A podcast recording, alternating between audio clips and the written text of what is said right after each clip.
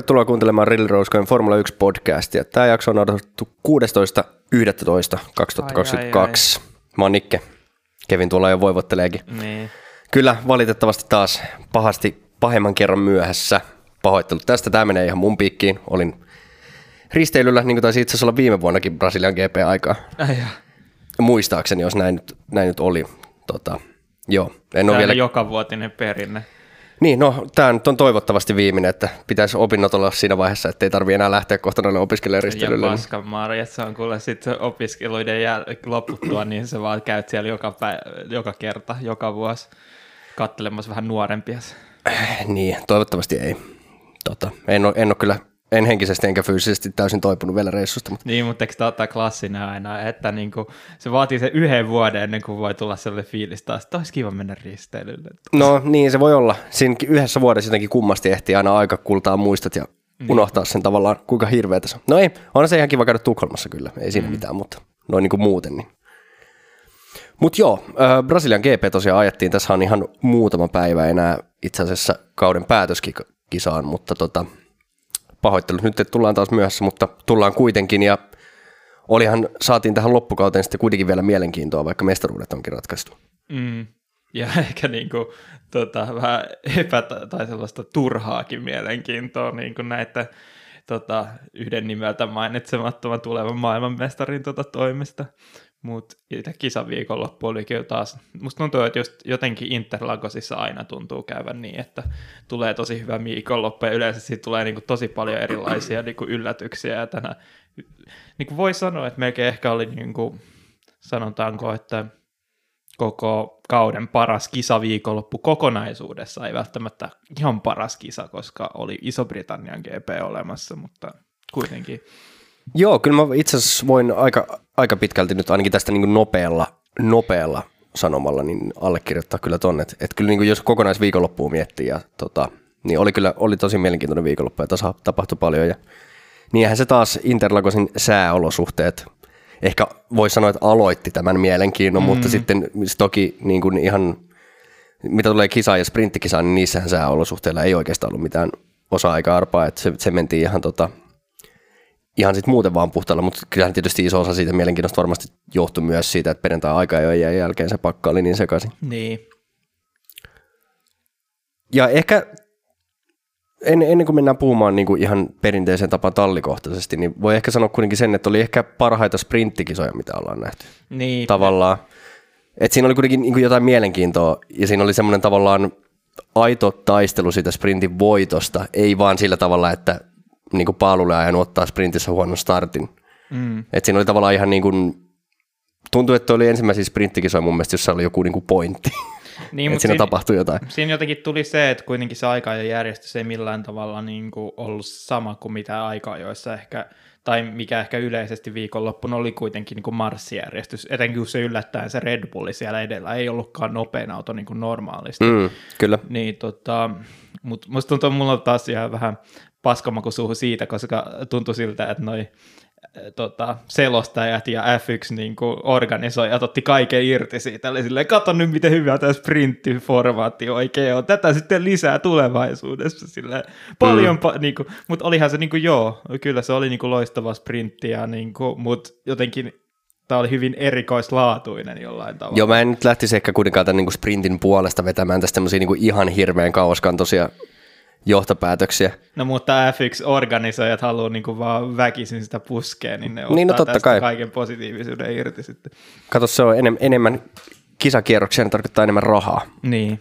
Ja niin me- niin kuin me ollaan monta kertaa puhuttu, niin sehän on rahahan tässä, tässäkin lajissa valitettavasti painaa. Mm. Mutta tota, niin, ehkä, ehkä semmoisen voisi sanoa, että tavallaan sprinttiviikonloppujen puolesta, niin musta tuntuu, että vaikka ei olisikaan aikaa, jos olisi ollut noin niin kuin haastavat sääolosuhteet, niin musta tuntuu, että se harjoitusten vähyys ehkä lisää niin kuin kisa, kisojen mielenkiintoa sen takia, että esimerkiksi musta tuntuu, että toi Red Bullin, niin kuin Red Bull lähti sprinttiin tota, väärillä renkailla tavallaan, Mm.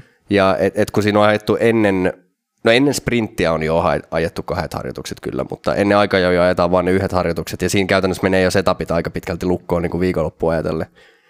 Ja sitten, no kakkosharjoituksessa nyt voi kokeilla just niitä renkaita sitten, mutta, mutta et muuten oikeastaan ei, niin tavallaan se on yleensä ehkä lisännyt mielenkiintoa näihin viikonloppuihin, että vaikka joku ajaakin paaluun, niin saattaa olla sitten, että on jotenkin ymmärretty väärin sitä autoa kisaa ajatellen tai muuta vastaavaa. Tulee tämmöisiä mm. niin erikoisia, erikoisempia juttuja. Mä en sitten tiedä tietenkään, että onko se pitkässä juoksussa onko se niin hyvä asia vai huono asia, että, että tavallaan vähän menee vähän sille randomilla, mutta niin, se, siitä jotenkin, mäkin olen samoin, että kyllä se varmasti lisää niin kuin, jollain tavalla kilpailullisuutta tähän hommaan, kun niin kuin, niin, jotkut tallit saattaa eri olosuhteissa olla sitten paremmalla setupilla, olosuhteet vaihtelee, niitä ei ole hirveästi testailla, mutta tota, jotenkin sitten just se, että onko se sitten oikein reilu sitä niin kuin, kilpailukohtaa, että siinä on se yksi harjoitus, jos pitäisi jotenkin niin kuin saada se setappi kuntoon ja sitten on jo aikaa jo. Ja...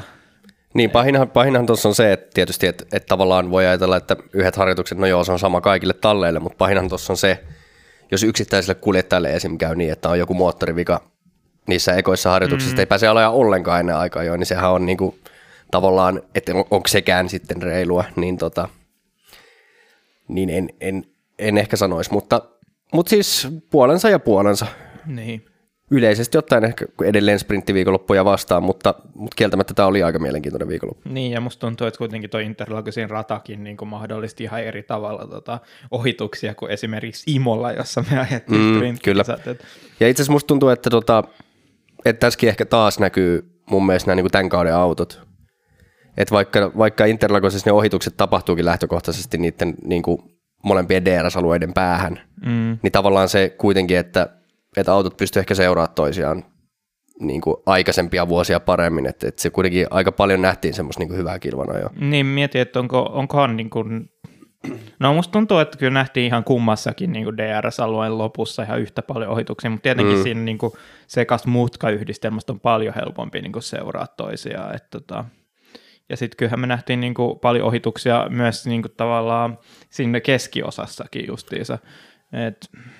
Joo, ja mun mielestä ehkä, ehkä sekin kertoo, että tavallaan, että et Mersullakin pystyttiin pääsemään niin kuin Red Bullista ohi, joka Red Bulli on niin kuin suoralla mm. nopeampi auto, mutta, mutta tavallaan, että se kertoo siitä, että sitten kun Mersuilla oli enemmän pitoa, niin se kaikki etu ei niin kuin hävinnyt siinä Red Bullin takana ajattaessa. Mm. Että sitten suoralle tultaessa – oltiin jo niin lähellä tavallaan, että, että pystyttiin haastamaan. Mm. Mutta, mutta joo, ehkä, ehkä taas osoittaa myös sitä, että Interlagos on kyllä mun mielestä hieno rata. Että. Niin.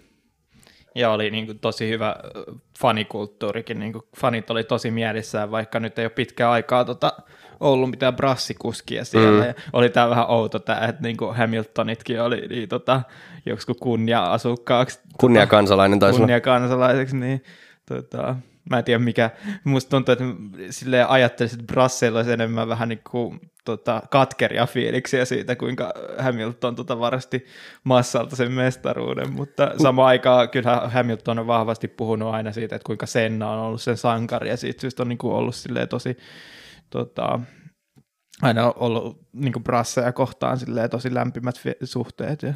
Niin mäkin veikkaan, että tämä liittyy tavallaan vaan ehkä ehkä sitten siihen Hamiltonin Senna-fanitukseen, niin, niin sen takia on sitten saanut brasilialaisilta faneilta sitä arvostusta. Ja totta kai siis kaikki aikojen menestyneen kuski, niin varmasti ihan siis niin kuin syystäkin on saanut mm. muissakin maissa arvostusta. Mutta luulisin, että siinä tapauksessa ne kaikki, kaikki, kaikissa kisoissa, missä tota, Hamilton sanoi, että you got the best fans here, niin olisi annettu kunnia kansalaisuus kaikkien. Niin, no sekin. Koska se lista on aika pitkä.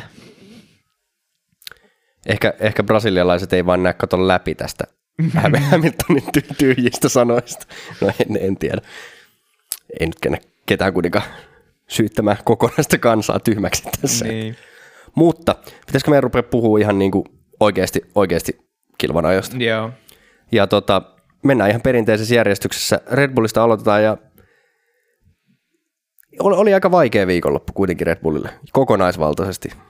Niin. Vaikka sanotaan, että aikajojen, vaikka ei ollutkaan paalulla edes, mutta, mutta tavallaan vaikeiden aikajojen, että silloin näytti vielä aika hyvältä, mutta, mutta ei sitten kuitenkaan mennyt niin kuin sprintti eikä, eikä pääkisa ei mennyt ihan niin hyvin. Niin, siinä oli jotenkin se, että sitä luuli, että niin tämä on ihan samanlainen kuin perus viikonloppu Red Bullille siihen niin kuin sprintin puoliväliin asti, kun Verstappen pääsi johtoon ja näytti siltä, että pitää se johtopaikkansa siinä, eikä niinku Russell jo haastamaan, mutta sitten niinku vähitellen aletaankin huomata, että se Verstappen niinku vauhti alkaa hiipua ja sitten tota, tosi hyvää kamppailua Russellin ja Verstappenin välillä mm, voitosta, mutta olihan se selkeä, että niinku jotenkin se Mersu oli paljon paremmassa tikissä ja Verstappen tippui siitäkin vielä sijoja. Niin kuin. Joo ja just nimenomaan tämä, taisiko, olikohan peräti Red Bull taisi olla ainoa jolla molemmilla autoilla oli mediumit. Siellä oli muistaakseni, olisiko Murphyllä ollut myös mediumit. Peresillä mutta... ei ollut mediumit. Ai okei. Okay. Joo, pelkästään niin kuin näillä Murphyllä ja Verstappenilla. Eli ensimmäisellä, ensimmä, sarjan ensimmäisellä ja sarjan viimeisellä kuljettajalla on. Niin. Joo, mutta se oli selkeästi se medium ei nyt ollut, se oli väärä valinta, koska mä siinä vaiheessa pari kertaa, kun se oli kuitenkin jo sen reilusti sen sprintin puolivälin jälkeen, kun Russell yritti niitä ensimmäisiä kertoja ohi Verstappenista ja se ei onnistunut, mm. niin mä ajattelin, että no, että kyynisesti, että tässä tämä mahdollisuus ehkä meni, että noin kuitenkin noin Russellin softit loppuu nopeammin kuin niin. Verstappenin medium, mutta eihän se käynyt sinne päinkään. Jotenkin tosi ha- ha- outoa, että niinku just siinä kisan puolivälissä. Yleensä se on tottunut näkee, että se nimenomaan ne softit on ne, jotka niinku romahtaa. Niinhän sen pitäisi mennä. Toki siinä taisi olla, eikö se ollut nyt näin, ja nimenomaan sprintissä vielä, että oli sen verran tapahtumirikkaat molemmat kisat, että tota, menee vähän sekaisin, mutta eikö se ollut näin, että Verstappenhan sai jotain vauriota siinä joo, sprintissä. Se oli, se, se oli just sprintissä, joo. Et, et, et siellä oli, oli jotain näitä ensimmäisten kierrojen kierrosten kolareita. Se, oli varmaan se Alonson, Alonson etusiiven pala, joka en, en osuuko se nyt Verstappenin etusiipeen vai pohjalevyyn jonnekin. Mut pohjalevyyn ymmärtääkseni. Joo, mutta kuitenkin tuli vähän vaurioa sitten Verstappenille, joka selittää osittain tätä. Mm. Ja itse asiassa mä ajattelin sprintin jälkeen, että, että okei, no se oli se vaurio, että Mersulla kävi tavallaan tuuri tässä. Mm. Mutta itse asiassa jos mennään pääkisaan, niin ei sitten kuitenkaan näyttänyt siltä, että se oli se Verstappenin vaurio, millä se selitetään se vauhdin puute. Toisaalta todennäköisesti Verstappenilla oli lisää vauriota sitten sen niin tota, pääkisankin alun jälkeen. Et kyllä, kyllä. se, se, on, se on ihan totta, mutta eihän se pääkisassa se Verstappenin vaurio, eihän se ihan ekoilla kierroksilla tullut kuitenkaan. Kyllä se aika pitkälti, kun siinä tuli se niin kuin, tota, virtuaalinen turva-auto tosi aikaisessa vaiheessa. Et, vai oliko se mutta miss, eikö Verstappenin eka, ekat vauriot kisassa tullut vasta tota, siinä, kun osui Hamiltonin kanssa? Niin, mutta Eikö se, hetkinen, se oliko se, oli, ekalla kierroksella? Se, ei ollut ekalla kierroksella, mutta se oli niin kuin, sit kun lähdettiin turva-auton takaa uudestaan, ja se turva-auto tuli aika aikaisessa vaiheessa siihen. Niin, joo, kyllä, okei, okay, joo. Et. No se on, oot ihan oikeassa kyllä siinä, mutta mutta niin, tavallaan... niin, se turva, niin, no, jotenkin Mut... mä olin miettinyt, että mistä se turva-auto tuli, niin sehän tuli heti startista siitä tota, Magnussen ja Ricciardon tilanteesta. Niin, aivan Et kyllä. Se oli niin kuin ihan tavallaan niin kuin heti kun No se on, kyllä, se on kyllä ihan totta sekin, että mm, et ehkä ei ihan niin kuin Red Bullin vauhtia sitten kuitenkaan päästy oikeastaan näkemään. Mm. Paitsi ehkä Peresin kohdalla, joka taas ei kyllä niin kuin vakuuttanut. Ei. Että tota, ja siinähän tuli sitten Red Bullin sisällä aika kovaa draamaakin tästä, tota, kun, kun Peresi haluaa sitä kakkosia MM-sarjassa ja Verstappenia ei olisi hirveästi huvittanut nämä. Mutta eikö nyt kuitenkin Peres ollut siis maalissa ensin? Ei. Ei muuten ollutkaan. Kun sehän se juttu Aivan. olikin, kun Verstappeni pyydettiin päästämään Peresi, kun siis Peresi päästi Verstappeni ohjatta, Verstappen pääsi haastaa siinä loppupuolella tota, niitä Alonsoa siinä edellä, niin sitten Verstappen ei päässyt ohi Alonsosta, pyydettiin väistämään Peresille takaisin paikkaan. Ja sitten alkoi tämä ihan, ihan naurettava tota, niin. radioviestitkin. Niin. Niin se on hyvä, hyvä jotenkin katsoa, kuinka kukaan ei ole niin kuin, sille, sitä mieltä, että tämä oli hyvä muovi Verstappenin. Tämä no siis, jotenkin ihan... Ei, niin kuin, siis ensinnäkin tota, mun on pakko sanoa, että mä en tavallaan ymmärrä. Mä, totta kai ne on tosi kilpailuhenkisiä kavereita ja sen takia ne on tuolla sarjassa, mutta – mä en tavallaan ehkä ymmärrä myöskään sitä peräisin niin, niin suurta kiintymystä siihen toiseen sijaan, koska se on kuitenkin vaan toinen.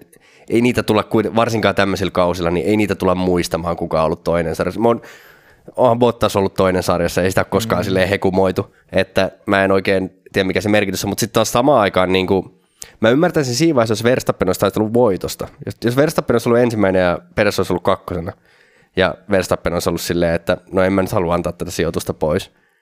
Mutta tuossa kun taistelet sijasta 5-6, tai 5-7, jos otetaan se, että olisi päästänyt Peresin, ja sä oot varmistanut jo maailmanmestaruuden, niin olisi kyllä ehkä kannattanut päästä Peres kuitenkin ohi, koska tämä sitten voi niinku ensi kaudellakin vielä näkyä niinku jossain tallin sisäisissä suhteissa tämä asia. Niin. Mä, mä en tiedä sitten niinku, oliko, oliko niinku ne välit jo kuskien välillä jotenkin kireet pidemmänkin aikaa jotenkin tämä näkyy nyt vasta, vai onko tämä nyt silleen, koska selkeästi Verstappen selkeästi oli jäänyt jotain hampaankoloa, että nyt on yhdistetty siihen Monakon tilanteeseen, kun, missä näytti siltä, että niin Peres olisi ajanut itsensä ulos siinä aika-ajoissa. Mutta onko Peresillä sitten ollut jotain niin kuin Verstappenia vasta ennen tätä, koska tämä nyt varmaan rikkoisi tämän niin kuin suhteen ihan täysin sitten, ihan turhaa. Eikö tota, oliko se nyt Espanjassa, kun oli just ennen Monakoa? Mm. Monakossahan Peres voitti. Mutta tota, oliko se nyt just Espanjassa oli joku tämmöinen vastaava tilanne, että Peresillä oli niin kuin enemmän vauhtia muistaakseni kisassa. Oltiin, olivat eri taktiikalla muistaakseni. Mm, joo, niin joo. Niin oli joku tämmöinen tilanne, että Peres olisi halunnut, ja oli aika katkera siitä, ja sitä puitiin silloin mediassa, muistan ennen Monakon kisaa. Mä muistan siitä niin kuin Espanjan kisasta oli se, että tota, mun mielestä Verstappen vaan oli ihan täysin ylivoimainen Peresiin suh- verrattuna, että muistaakseni olisiko niin kuin, jostain siis Verstappen oli joutunut lähteä kauempaa tai tehdä jotenkin ylimääräisen stopin tai Niin no, Verstappenillahan kävi, se, kävi siellä hiekoilla niin, siinä niin. Espanjassa. Niin. Mä en muista johtuuko se nyt siitä sitten se tämä ylipäätään tämä koko tilanne, mutta... Niin. Mutta mut siis joo, että et voi olla, että siellä on sitten jotain pahaa verta niin kaukaa, en tiedä. Tämä nyt on ihan puhdasta spekulaatiota. Toisaalta tämä on myös ehkä vähän semmoinen asia, että – vaikka Verstappen on paljon tässä kypsynyt vuosien varrella, niin täytyy kuitenkin muistaa myös ehkä se Verstappenin persoonallisuus, että mm. ei nyt ehkä ole se ihan niin kuin Mr. Fairplay aina, että tota, että tavallaan tämä käytös ei ehkä niin kuin Verstappenin kohdalla mua ihan hirvittävästi yllätä kuitenkaan. No joo, kyllä siis kyllähän se on vähän niin kuin tota, mikä kasvanut hopealusikka suussa vai miten se menee mm. tota, sanotaan, että kaikki on annettu hopea tarjottimella ja vähän itsekeskeinen ajattelu jotenkin paistaa siitä läpi. Ja, mutta musta tuntuu jotenkin se, että aina Red Bull on vähän niin kuin mahdollistanut tai niin kuin jotenkin vahvistanut sitä keissiä, kun niin kuin Verstappenin ympärille jatkuvasti rakennetaan sitä. Niin, kuin... niin. Käännössä vaan tiukemmalle se vielä. Ei, kyllä tämä elää tässä. No, sittenpä hän nostelet. Mikkiständit täällä valu. Mutta tota, niin, en, en mä, siis, siis tyhmä veto mun mielestä kaikin puoli. Mm. Niin kuin, ja taas osoittaa mun mielestä sen, että, että näitä oli joitakin vuosia sitten, mä muistan se oli hirveä, kun tota, huudeltiin, tai että, että kun tota, Christian Horner ja Helmut Marko tykkää huudella siitä, tai niistä jostain Mersu Roosbergia joista, että kun Mersu ei hallitse omia kuskejaan, mutta mm. en mä tiedä, onko nämä kyllä Red Bullillakaan perinteisesti muistetaan Mark Webberit ja Vettelit sun muut, että ollut kovin hyvin hallinnassa nämä kuskit, että tota, niin. Ja jotenkin vahviten mulle tuli mieleen se Hamiltonin, kun se päästi tota Bottaksen silloin ohi silloin Unkarissa ja sitä hirveästi kritisointiin Hamiltonin suhteen, että tämä on hirveä riski niin kuin MM-taistelun kannalta. Oliko sit, mutta tämä taisi olla muuten, puhuttiin viime jaksossa, niin tämä taisi olla taas tätä Sky Sports-porukkaa, joo, mistä tämä niin lähti, joo, lähti kyllä, tämä juttu. Niin kuin. se nimenomaan oli sitä Sky Sports-porukkaa, että tota, et, Siinä oli se, että niinku britit ensin, kun no, tota. Niin, kyllä. Mutta joo, se, se, on, se on ihan hyvä vertauskohta. Tässä on tietenkin ehkä se, että jotenkin jos mitä tulee niin kärkitalleihin ja vielä silleen ylivoimaisiin kärkitalleihin, niin et olihan niin Bottaksella ja Hamiltonilla ihan poikkeuksellisen hyvät välit mm. tavallaan, että et se on, ja ehkä myös Hamilton persoonana, vaikka onkin tosi kilpailuhenkinen ja osaa olla myös hankala, niin, niin tavallaan on, on aika silleen kuitenkin lähtökohtaisesti reilu. Että. Niin musta tuntuu, että näissä on, niin kuin, on tiettyjä tietenkin kuskeja, jotka jollain tavalla pystyy tota, olemaan enemmän timpellä. Ja musta tuntuu, että Sainz on yksi sellainen ehdottomasti. Mm, kyllä. Ja sekin on ollut tosi kiva nähdä nyt, että Sainzikin vauhti on parantunut, että sekin pystyy olemaan kilpailukykyinen sen suhteen. Sitten tietenkin Bottas on myös.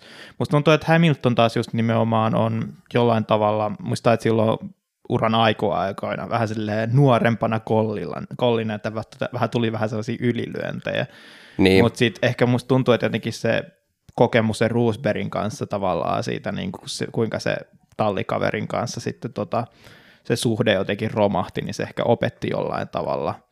Hamiltoni. Niin. Toisaalta siinä oli myös se, että ehkä Bottas ei koskaan päässyt siihen samanlaisen tilanteeseen haastamaan Hamiltonin. Joo, kyllä mä veikkaan, että ne olisi tota, aika nopeasti viilennyt ne välit sellaisessa tilanteessa kyllä, mutta mutta mut joo, totta kai se on, se on niin kuin hirveästi kiinni ihan vaan siis niin kuin kahdenvälisestä dynamiikasta, että ketkä tulee hyvin toimeen ja ketkä ei tule hyvin toimeen. Että, että jos miettii esimerkiksi niin kuin tämmöisiä, joita mielletään tämmöisinä Mr. Nice aina vaikka jotain Daniel Ricardo ja Lando Norrista, niin ei varmaan niin kuin Lando Norriksella ja Daniel Ricardolla ole läheskään niin hyvät välit kuin mitä oli Norriksella ja Sainzilla, kun oli tallikavereita mm. kuitenkaan, vaikka et, et se on vaan niin kuin kiinni siitä, että miten, missä väleissä nyt sattuu olemaan ja mitä siellä radalla on aiemmin tapahtunut ja Musta tuntuu, että jotenkin Mersulla esimerkiksi niin kuin nyt just se Roosberg aikojen jälkeen, niin yleensä jos on ollut jotain niin kuin harmitusta kuskilla niin kuin verrattuna sille tallikaverinsa jotenkin niin kuin päätöksissä, niin yleensä mm. se on kohdistunut siihen tiimi itsevalintoihin. Niin kuin tällä kaudella Hamiltonkin on valittanut sitä, että miksi,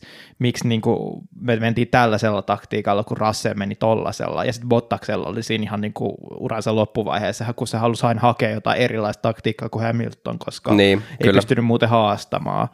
En mä tiedä, tuleeko se nyt sitten, ehkä kun just tästä mielenkiintoista tulee ensi kaudesta katsoa, jos ne tulee olemaan Mersu paljon kilpailukykyisempi, niin miten se niin kuin, tarkoittaa sitä Russell ja Hamiltonin tuota suhteella, koska niin, kyllä. Russellista ei kuitenkaan vä- välttämättä tule sellaisia viboja, että ehkä on kaikista niin kuin, jotenkin anteeksi antavaisiin kilpan ajajat. Joo, ja onhan, se, onhan siellä tavallaan niin kuin Hamiltonin ja Russellin välillä tälläkin kaudella ollut jo vähän sellaista niin kuin, No ei ehkä ihan suoranaisesti niin kuin kyllä kahden välistä kitkaa, mutta, mutta just tällaisia niin kuin katkeruutta ehkä tallia kohtaan, mm. varsinkin Hamiltonin puolella niin kuin jostain taktiikkavalinnoista. Että et, et on sielläkin vähän, vähän sitä rakoilua ollut. Ja varmaan me itse asiassa voidaankin siirtyä puhua tästä niin kuin Mersuun, koska mä en tiedä, meillä ei varmaan Red Bullista sinänsä... Sinänsä Ferrari niin kuin menee taas järjestyksessä kyllä. Se on kyllä ihan totta. Hitto, kun nämä aasinsillat olisi aina niin täydellisiä. Mutta niin. ei voi niin. mitään. Meillä on oma tyyli tehdä näitä asioita ja se on ehkä paskatyyli, mutta me mennään sillä. Niin. Eli puhutaan vaan Ferrarista. Ja tota, niin, no kyllähän tämäkin on semmoinen kaksikko, joka tulee hyvin toimeen, mutta ehkä puhutaan tästä nyt kisaviikonlopusta kuitenkin lähtökohtaisesti, niin Mm, musta tuntuu, että nimenomaan tavallaan se Saintsi, että luulisi, että niin tällaisessa tilanteessa, kuinka Saintsilla niin tällä kaudella on mennyt, niin voisi olla moni muu kuski vähän vittuuntuneempi siihen menoon. Mm. Ja, tota, ja Leclerc tietenkin, sit just se saattaa nähdä, sit, sen saa nähdä sit, jos Leclerc ja Sainz alkaa taisteleen niin kuin radalla enemmän, koska mm. Leclerc on vähän sellainen, että välttämättä ehkä saattaa joskus vähän, tota, vähän rumastikin niin tota, puolustaa omia paikkoja. Että... Niin, ja kyllähän tänäkin viikonloppuna kolisi. Niin. Että tota, aika nyt, aika nyt Ferrarilla ei mennyt mitenkään ihan hirvittävän putkeen, mutta, mutta sitten samaan aikaan tämä oli taas niin poikkeuksellinen aika jo ja niin vaikeat sääolosuhteet, että mä en tiedä, tuosta aikaa, josta on ehkä siinä mielessä vähän turha puhua, paitsi ehkä sitten tiettyjen, tiettyjen henkilöiden kohdalla enemmän, mutta niin kuin... Mut musta tuntuu, että taas eka kertaa pitkää aikaa huomioon pitkää aikaa, niin ehkä se Ferrarin taktiikkatiimi vähän sekoilut kyllä tuli esiin tuossa vikassa osiossa. Että mm, taisi olla kyllä. Leclerc ainoa, joka lähti siihen niin kuin eri... Välikelirenkaan. Niin. Et, ja sekin jotenkin jännittää aina välillä, miten niin kuin, tavallaan Ferrari taktiikatiimi päätyy kahden eri kuskin niin kuin, kohdalla eri ratkaisuihin. Koska niin varsinkin aikaa joissa. Niin. Et, mä en tiedä, onko se nyt selkeästi jaettu sit jotenkin se taktiikkaporukka niin kuin kahtia kummallakin kuskille omansa. Niin, mä, mä en tiedä, kun nä- näille on naurettu tässä pitkin kautta, että kun siellä huudellaan niin kuin kisan kolmannella kierroksella suurin piirtein jotain plan F, niin kuin, että mm. että onko Ferrarilla vaan näistä taktiikoista niin kuin määräkorvaa laadun taktiikka, että et, et meillä on miljoona taktiikkaa ja otetaan lottopallot pyöriin ja valitaan täältä joku vai mitä. Tietenkin tuommoisessa aikaa joku siinä on just niin kuin, että, että varmaan rupeaa sataa ja ehtiikö ja sen, että siinä vaiheessa, jos se sade olisi alkanut just niillä ekoilla kierroksilla – niin todennäköisesti se välikeli olisi näyttänyt, Leclerc olisi ollut paljon nopeampi kuin kukaan muu. Mm. Ja sen jälkeen se rata olisi ollut niin märkä, ettei kukaan olisi enää pystynyt parantamaan. Se on Ni- niin, niin kuin kävi nytkin. Että tota, et noin nyt on tommosia, se päätös pitää tehdä ja no toisaalta sitten taas voi sanoa, että se on aika usein se Ferrari, joka sen väärän päätöksen tekee. Että. Niin, niitä kyllä pitäisi hankkia tota, venäläinen säätiedottaja sinne, kun se tunnistaa noin sadepilvet tosi hyvin. Että. Niin, kyllä sinne, kyllä sinne yksi semmoinen tota, meteorologi mahtuisi. Mm. Et siitä, vaan, siitä vaan palkkaamaan. Yeah. Voi vaihtaa samalla autojen värityksen. se olisi kyllä aika härä, jos sellainen klassinen punainen muuttuisi vaan sen takia, kun joku venäläinen päätyy sinne talliin. Venäjän lipun värinen Ferrari. Uff. Se olisi kyllä aika... No joo, mutta tota... Niin, öö, mietin tuossa, että miten, miten meni öö, Ferrarin sprintit.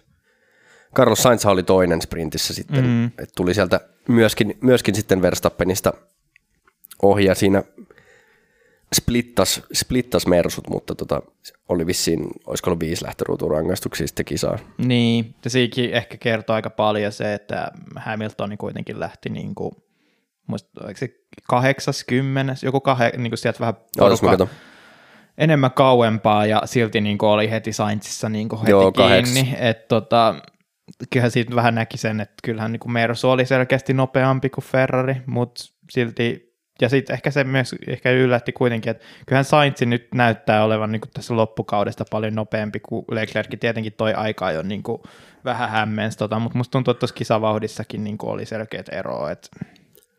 Niin, ja jotenkin ehkä, ehkä Sainzin tekemisessä näkyy semmoinen jotenkin ehkä parempi varmuus tavallaan. Mm. Että, että vaikka Leclerc on nopea, niin, niin välillä tulee vähän virheitä. Ja tota, oliko toi Leclerkin tilanne nyt jo sprintissä? Ei. Pyörähti. Ei, se vaankin se oli kisassa vasta. Kisassa. Joo. Niin tota, niin, no Ferrari osalta ei mulla niinku hirveästi ole ehkä sprintistä kyllä sanottavaa.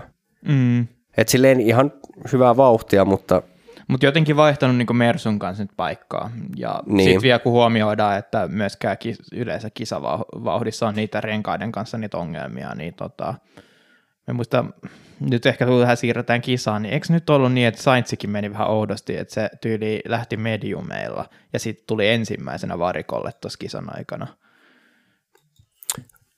Mun täytyy sanoa, että mä en ole noista varikkotaktikoista ihan niin varma. Mä voin niin. yrittää taas kaivaa ne täältä, mutta tota, niin kun uskollisimmat kuulijat varmaan tietää, niin tähän... Koska mä muistaakseni se oli nyt niin kuin tässä, tuli sellainen vähän outo, että mitä hittoa Sainz on tullut varikolle ensimmäisenä, vaikka sillä oli mediumit alkuun. Että tota, ja tämä mikkiständi ruuvi on täysin löysällä, mutta mennään näin. Oletko kääntänyt sitä väärään suuntaan? Mä kääntän sitä koko ajan oikeaan suuntaan, kunnes... Se on toi väärä suunta. Ja noin. Te käännät, käännät niin kireelle, ettei se liiku enää. Ei. No niin, tämä mennään ihan... Kiristä, puhutaan... kiristä nyt. mutta mä kaivan nämä varikkotaktiikat täältä, mutta kiristä nyt se ruuvikunnalla. Mua ärsyttää. Ei, y- ymmärrä. Tämä, on, tämä ei ole nyt hyvää, hyvää kontenttia tuota meidän kuuntelijoilta. No aivan sama, onko tuo hyvää kontenttia. Mä en jaksa katsoa tuota sun perseilyä. öö, sinne ei, ei väärä suunta taas. Ei, Nyt mä tuun kohta itse ruuvaamassa. öö, no siis mä yritän taas katsoa täältä niin kuin F1 viralliselta sivulta, mutta niin kuin tästä olin aikaisemmin jo sanomassa, niin, niin tämä on ihan perseestä tämä suoraan sanottuna tämä pitstop, summari-sivu, mutta Carlos Sainz on tullut 17 kierroksella varikolle. Mä oletan, että on lähtenyt mediumeilla, koska monet muut on tullut paljon aikaisemmin sisään. Mutta, Ai joo. Niin, niin tota, niin, en, en tästä en nyt näe sitä Ellei, hetkinen, näkyykö ne starting grideissä toi? Ei näissäkään näy renkaita. Joo. Joo. No mutta, niin. Ö, en, en mä nyt tosta osaa oikeastaan sitten sen enempää. Sain, siis, niin, sain siltä ihan, ihan ok viikonloppu kyllä, mutta tota, mm. Ei öö, koskaan taistunut oikein voitosta ja, tuota, niin. ja samaan siis, aikaan Leclercillä nyt sitten tosi ei ollut millään tavalla mahdollisuuksia taistella voitosta. Niin, vaikea viikonloppu Leclercillä, mutta, tota, mutta kuitenkin tullut neljänneksi kisassa. Et siis. Niin se turva-auto niin auttoi aika niin, paljon kyllä. siinä. Et, tota, ja tietenkin ei ollut mun mielestä niin ollenkaan vastuussa siitä kollarista tota, Norriksen kanssa. Ei, mun mielestä näytti vähän siltä, että Norrikselta pikkasen lähti niin käsissä siitä ja Joo. vähän niin kuin liuku tavallaan Leclercia päin. Toki siis onhan tuo aika riskipaikka yrittää ohittaa, mutta ei mun mielestä Leclerc tehnyt siinä mitään väärää. Että. Ei. Ja siis kyllähän me nähtiin niin onnistuneita ohituksia kyllä siinä mutkassa. Kyllä on, kyllähän ja, niitä nähdään. Mutta sitten oli myöskin tuossa vähän Discordissa puhetta siitä, että oli yllät, jopa yllätys, että Leclerc pääsi niin jatkaa siitä, kun sen verran kovaa tuli, meni siihen seinään ja sitten mm. kuitenkin jatko siitä. Että... Joo, kyllä. Et, et, tota, niin, mutta mut, niin kuin sanoit, niin tavallaan ei niin kuin huono viikonloppu Ferrarilta ja tavallaan ehkä Ferrarinkin vauhti oli parempaa kuin Red Bullilla. Mm. Mutta niin kuin ikävästi Ferrarin kannalta, niin kriittisesti nimenomaan Mersulle ollaan niin kuin jääty jälkeen tavallaan. Et jotenkin, jotenkin Mersun viikonloppu oli vaan niin kuin, niin kuin paljon parempi tavallaan. Niin, yleisestikin tuntuu tosi oudolta se, että niin kuin tästä loppukaudesta niin Mersu otti niin ison askeleen eteenpäin. Jotenkin tosi mielen, kun oli tosi paljon vähän se spekulaatio ensi kaudesta, että tota, se, että olisiko Mersu tavallaan muuttamassa täysin sen autonsa tota, speksiä siitä pois siitä nyt niin tästä ei, ei sivuponttoon niin, tota, systeemistä sellaiseen enemmän tavanomaiseen, mitä muilla tiimeillä on, mutta nyt kun tämä loppukaudesta tämä vauhti on ollutkin yhtäkkiä näin vahvaa tällä nykyisellä speksillä, niin miksei sitten pysyä siinä?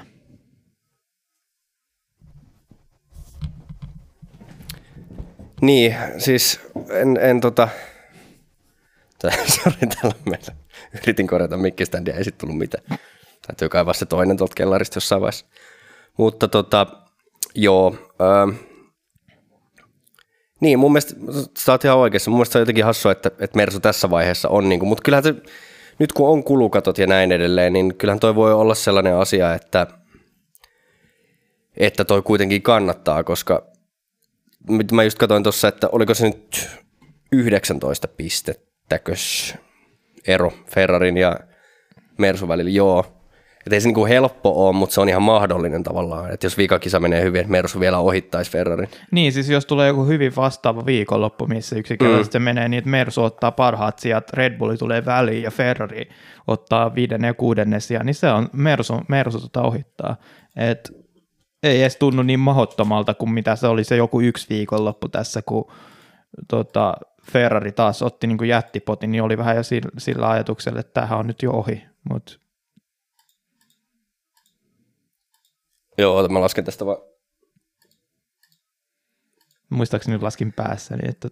niin no siis jos tultaisiin tällä tavalla maaliin, että Mersu ottaa kaksoisvoiton ja Ferrari on kolmas ja neljäs, niin silloin tota, Mersu saa 16 pistettä enemmän, että se ei ihan riitä. Niin, niin mutta mulla mutta... on se ajatus, että Red Bullit tulisi siihen väliin. Niin, mutta se, siinä voi olla, että ne kolaroi keskenään, koska, koska, tota, koska Peresillä on syynsä sille. Yes, niin. reasons. Joo, siis, siis kyllä tässä niin kuin paljon asioita voi vielä tapahtua. Ja se on tavallaan niin kuin hälyttävää, että jos miettii sitä alkukautta, että missä Mersu oli ja missä Ferrari oli. Että et jos mietitään ihan alkukautta, niin Ferrarilla oli niin kuin paras auto. Hmm. Ja Mersu oli taisteli sieltä niin kuin jämäpisteistä.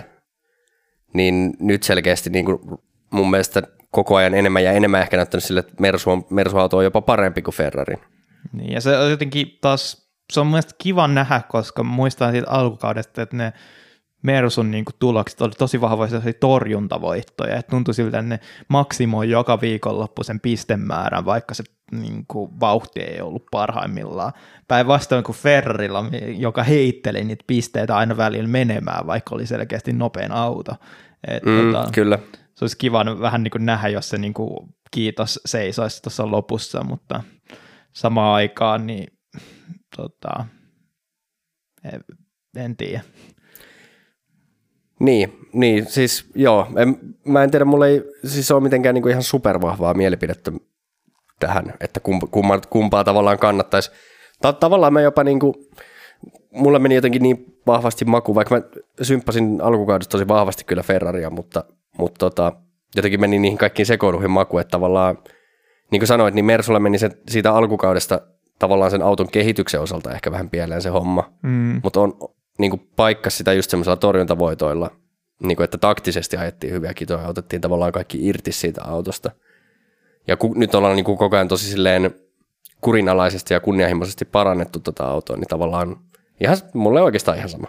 Niin, mutta sitten tota, ehkä sivuuten tässä, niin nyt on tässä jostain syystä alkanut tulla huhuja, että Matti ja Binotto oltaisiin korvaamassa tätä Frederick Vassörllä, joka, johon itse asiassa Ferrari reagoi jo etukäteen ennen kuin tämä uutinen tuli, että ne oli kai jotenkin tietoisia, että mediassa alkaisi le- leviämään tätä, ja ne sanoi heti, että tämä ei ole totta, että Binot, tai siis miten ne sanoi, että Binotton korvaamisesta liit- korvaamiseen liittyvät uut- uutiset on, niin kuin, ei pidä millään tavalla paikkansa. Joo.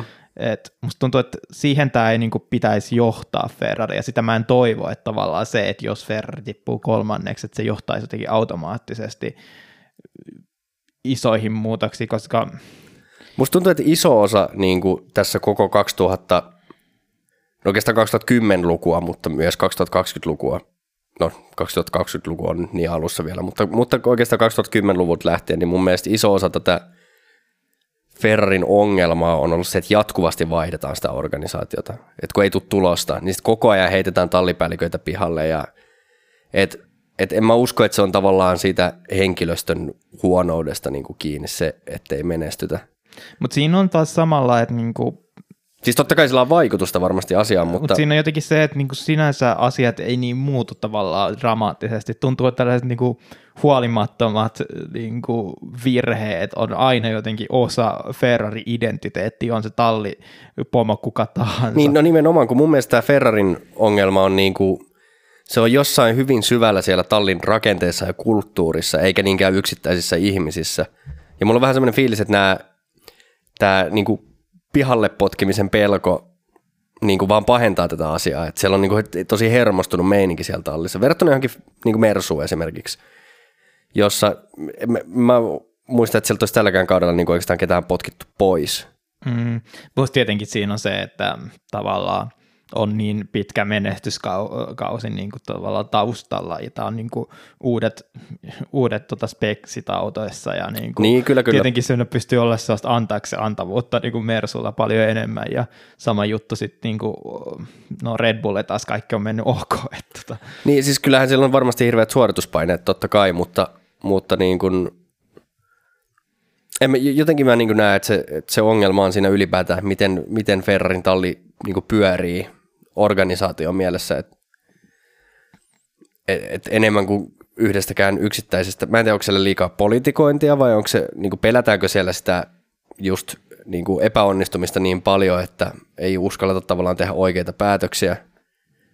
Että siellä on semmoinen niin kuin kuolemanpelko koko ajan kaikilla työntekijöillä vai, vai mistä se on niin kuin kiinni. Mutta jotenkin musta tuntuu, että se on vaan se Ferrarin sählääminen on jossain niin syvällä siellä organisaatiossa, että siihen ei kyllä mikään tallipäällikön vaihdos niin kuin auta mitään. Musta tuntuu, että jotenkin ainakin mistä ehkä mulla niin vahviten se viesti tulee, että jollain tavalla sen niin kuin henkilökuntaa niin kuin tosi paljon just kierrätetään, kun muistuu mieleen tämä Simone Resta niin kuin, ja muutenkin se niin kuin politikointi noiden muiden niin kuin tehdastallien kanssa, koska joskus on niin, aikaisemmin ollut niin kuin vahvat siteet tavallaan Alfa Romeo ja Haassi, ja sitten niin kuin, se Alfa Romeo Simone Resta menee, ja sitten sinne ehkä kestää joku kau, yksi kausi, ja sitten yhtäkkiä, no ei, ei, Simone Resta menee jonnekin muualle, ja yhtäkkiä riidautu, riitaudutaan niin kuin to, toisen tallin kanssa, ja aikaisemmin sai niin. olla joku Ferrarin kuski siellä, nyt ne ei enää halua sitä, ja niin kuin, jotenkin sellaista, siinä kuplii taustalla jotain sellaista vähän Niin, epä... munkin mielestä, ja se jossain, jossain siellä nyt on joku niin kuin, tai ehkä useampikin asia ei toimi, mutta, mutta missä se sitten on se vika, niin, hmm. niin se on ehkä se vaikea. Jotenkin tälleen niin kuin perinteisessä mielessä, kun katsoo tuota meininkin, niin musta vaan tuntuu se, että, että se ei saa olla italialaiset johdossa siellä tallissa. että musta tuntuu, että, että se, niin kuin, jos miettii sitä Schumacherin aikaa, niin Jean Todt ja tota, Ross Braun siellä teknisenä johtajana. Niin, siinä oli just se tota, heti paikalla joku laittokin tuonne, että kun oli se huhu siitä, että Freddy Vassor tulisi tilalle, niin sitten heti sanoi, että niin, niin no se viime kerran, kun joku ranskalainen oli siellä Ferrari-tiimin johdossa, niin silloin meni aika hyvin. Et, mutta se olisi tosi... Onko Vassor ranskalainen vai sveitsiläinen? No kun se, se mäkin ehkä aloin miettimään sitä, koska aina yhdistää tietenkin sveitsiläinen talli, että se olisi sveitsiläinen, mutta saattaa olla, että se on ranskalainen. Mutta tota, sinänsä myös se olisi tosi epätavallinen Tota, Ranskalainen. Joo, mutta se olisi tosi epätavallinen sen takia, koska yleensä, mitä me ollaan totuttu, on just, että jos joku tallika, tai tallipomo saa kenkää, niin se tulee Ferrarin sisältä se niin kuin korvaaja, eikä niin kuin ulkopuolelta. niin, se, sekin on totta. Että joka olisi sinänsä hyvä, koska tämä on niin jatkunut niin pitkään, että jos ne alkaa nyt oikeasti tekemään jonkinlaisia muutoksia siihen entiseen, niin miksei. Niin ja jotenkin musta tuntuu, että Frederik Vassor olisi tavallaan kyllä sellainen isähahmo, joka niin kuin voisi toimia tuossa. Mm. Että ottaisi se, niin kuin muuttaisi sitä kulttuuria, että olisi silleen, niin kuin, että nyt jätkät vähän relaa ja nyt mietitään, että mitä tehdään. Mutta mä en tiedä, se saattaisi tota, Musta tuntuu, että tämä ei tule tapahtumaan. En, en mäkään, se on, en se on hyvä usko spekuloida, mutta silleen, jos se tapahtuisi, niin se olisi ehkä huono Bottaksen kannalta, koska Fredrik Vassar nimenomaan halusi Bottaksen. Joo, mä oon, mä oon samaa aikaisempia mieltä. kokemuksia nimenomaan junioriluokista. Et, tota, mut, Joo, mä oon ihan samaa mieltä. Musta tuntuu, siis että tämä olisi niinku Bottakselle kaikista huonoja asia. Mutta ei tämä, mun mielestä ei tämä tapahtuu just sen takia, koska tämä on hyvin epätavallinen muuvi, hyvin epätavallisista syistä, hyvin epätavalliseen aikaan. Et niin, kyllä, kyllä. Mutta, mutta joo, siirrytäänkö me eteenpäin? Joo. Koska tota, meillähän on täällä Alppine, ja Alppinenhan oli niin kuin, voi sanoa todella hyvä. Joo, vaikka tota, ne teki homma itselleen aika vaikeaksi. Teki erittäin vaikeaksi, mutta, mutta siitä huolimatta vauhti oli, no kai se voi sanoa, että hämmentävän hyvää.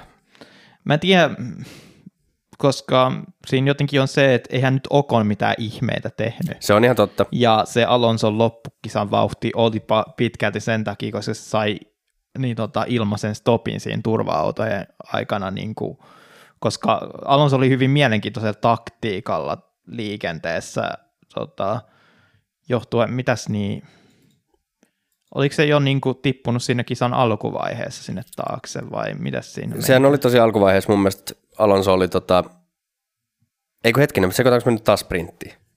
Niin, oliko se sprintin takia siellä niin kuin takana, koska siinähän se joutui tekemään se ylimääräisen stopin just sen tota, etusiiven takia. Musta tuntuu, että se oli se, mikä johti siihen, että miksi Alonso oli niin outo kisa, että se joutui lähteä niin kuin pääkisaan. Joo, siis Alpinethan on itse asiassa, tota, ei kun ootapas nyt. Niin Alpinethan on ollut sitten sprintissä niin tota 17 ja 18. Joo. Että, että jo itse asiassa meni Alppinella 7 ja 8, oli ihan ok joo. molemmilla. Okon oli itse asiassa edellä, mutta tota, mutta joo, se sprintti meni, meni tavallaan, niin no ehkä siitä nyt on hyvä puhua ensin. Mm. Se meni tavallaan pieleen sen, olisiko Okonillakin puhjennut sitten rengas siinä tai jotain, kun törmäs Alonson kanssa siinä suoralla. Jotenkin mä en muista sitä, että se olisi johtanut siihen niin kuin suoraan mihinkään. Niin, kun munkaan mielestä ei. Siinä ehkä Nämä on vaikeita nämä sprinttiviikonloput, kun on niin hirveästi asioita, mitä pitäisi niin. muistaa, varsinkin tällaisessa viikonlopussa. Mutta joo, no sen voi ehkä sanoa kuitenkin siitä, joka nyt pilasi ainakin Alonson sprintin. Tämä suoralla yhteen osuminen, niin, niin se meni kyllä mun mielestä ihan täysin Alonson piikkiin. Joo, tota, siinä oli justikin vähän se, että niin, ei, ei siinä, koska siinä ei tavallaan Okonilla ollut niin mitenkään siis epätavallinen siis Okon... se niin kuin, tavallaan, miten se ajo siihen. Et sinänsä mä ymmärrän, että miksi ehkä Alonso jotenkin luuli, että niin kuin Okoni olisi pitänyt antaa enemmän tilaa, mutta kyllä sen olisi pitänyt silti mennä sieltä enemmän niin, sivusta. Et... Siis joo, koska se tavallaan siitä Alonson kulmasta näytti vähän hämmentävältä, jotenkin se ehkä se Okonin ajolinja, mutta sitten kun sitä katsoo oikeasti Okonin niin. Niin kuin, niin Okonillahan oli niinku, siis sisäpuolen renkaat oli siellä tavallaan jo niinku sen kan, tai kanttarin, lainausmerkeissä kanttarin, niin kuin mm. siellä niin kuin rataviivojen toisella puolella, että ei Okonilla ollut tilaa oikeasti mennä enää sisemmässä. Niin ja muutenkin, että se, että se niin kuin missään nimessä mene niin kuin ihan täysin siihen vasempaan reunaan sinne likaiselle puolelle. Kyllä niin, pitää ei. jollain tavalla seuraa oli... sitä niin kuin, tota, niin. puhasta puolta siinä niin kuin radan oikealla puolella. Ja... Joo, ja sehän on tosi hämmentävä tavallaan se Interlagosin se no kai se tulee vähän alamäkeen sieltä, mm. ensin se ylämäki ja sitten se niin kuin kaartuva, kaartuva pääsuora, niin mun mielestä se oli kuitenkin ihan normaali se Okonin ajolinja.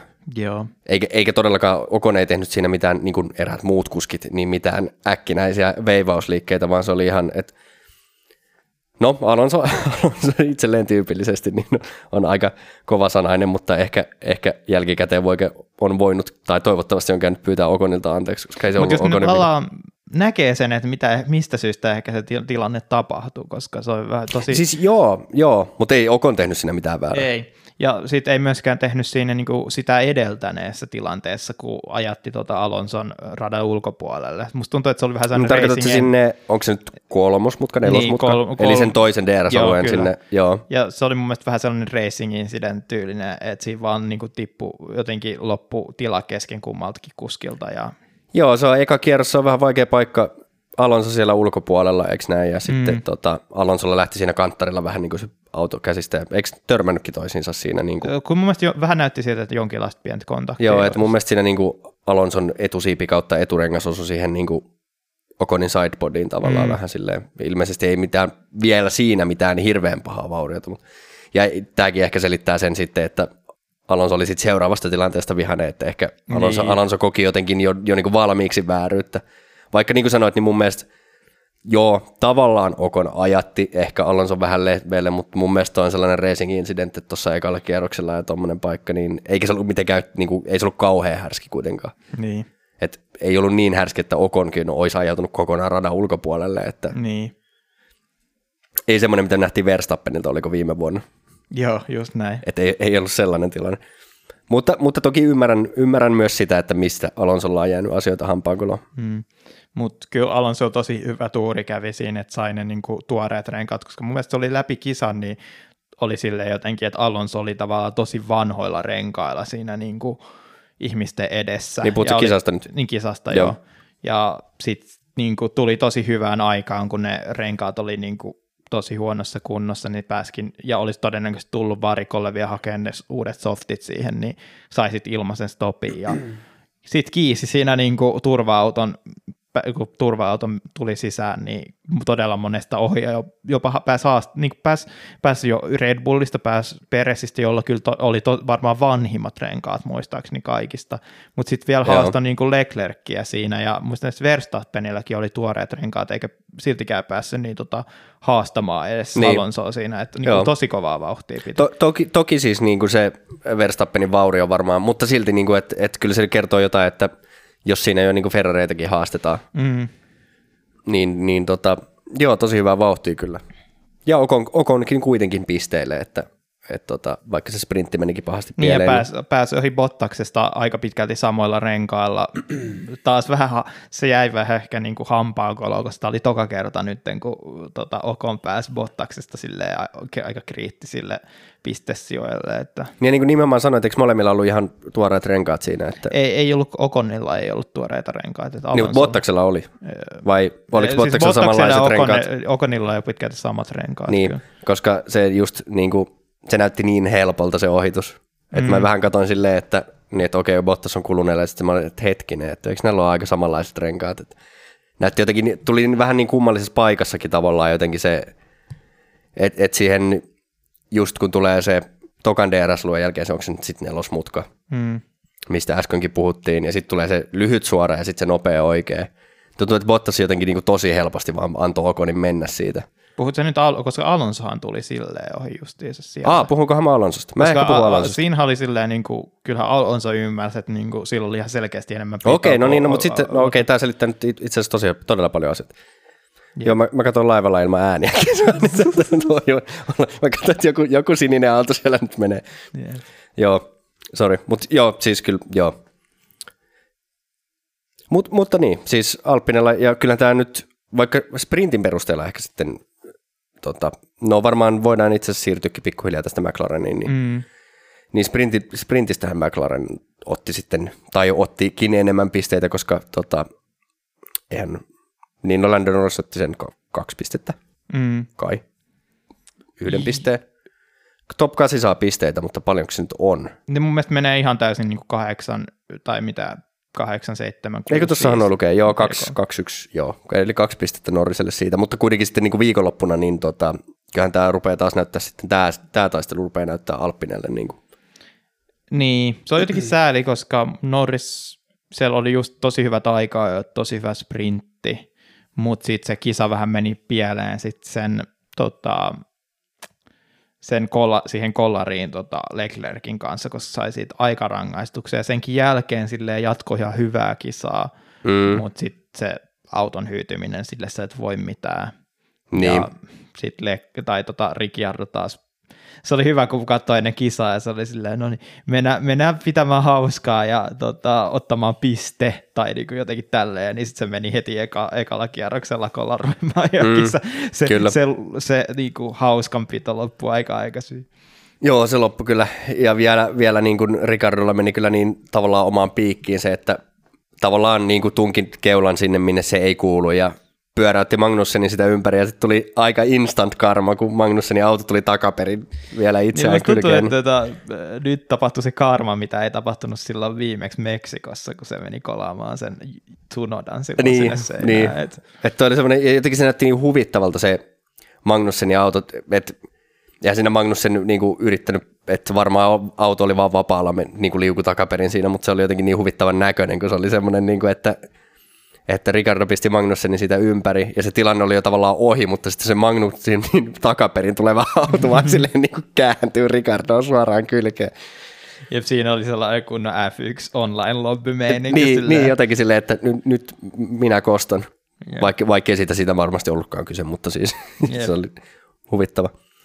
Mut, mutta joo, siis, ja, ja kyllä sen sit on sanottava myös, että ilman näitä ongelmia, niin itse asiassa olisiko McLarenin vauhti ainakin Norriksen käsittelyssä ollut parempaakin jopa kuin Alppinella. No jotenkin se, että koska just niin kuin me ollaan puhuttu, niin Alppinen se sprintti meni ihan pipariksi niin, no siihen verrattuna myös. toi niin kuin kisavauhti on ihan niin kuin mieletöntä.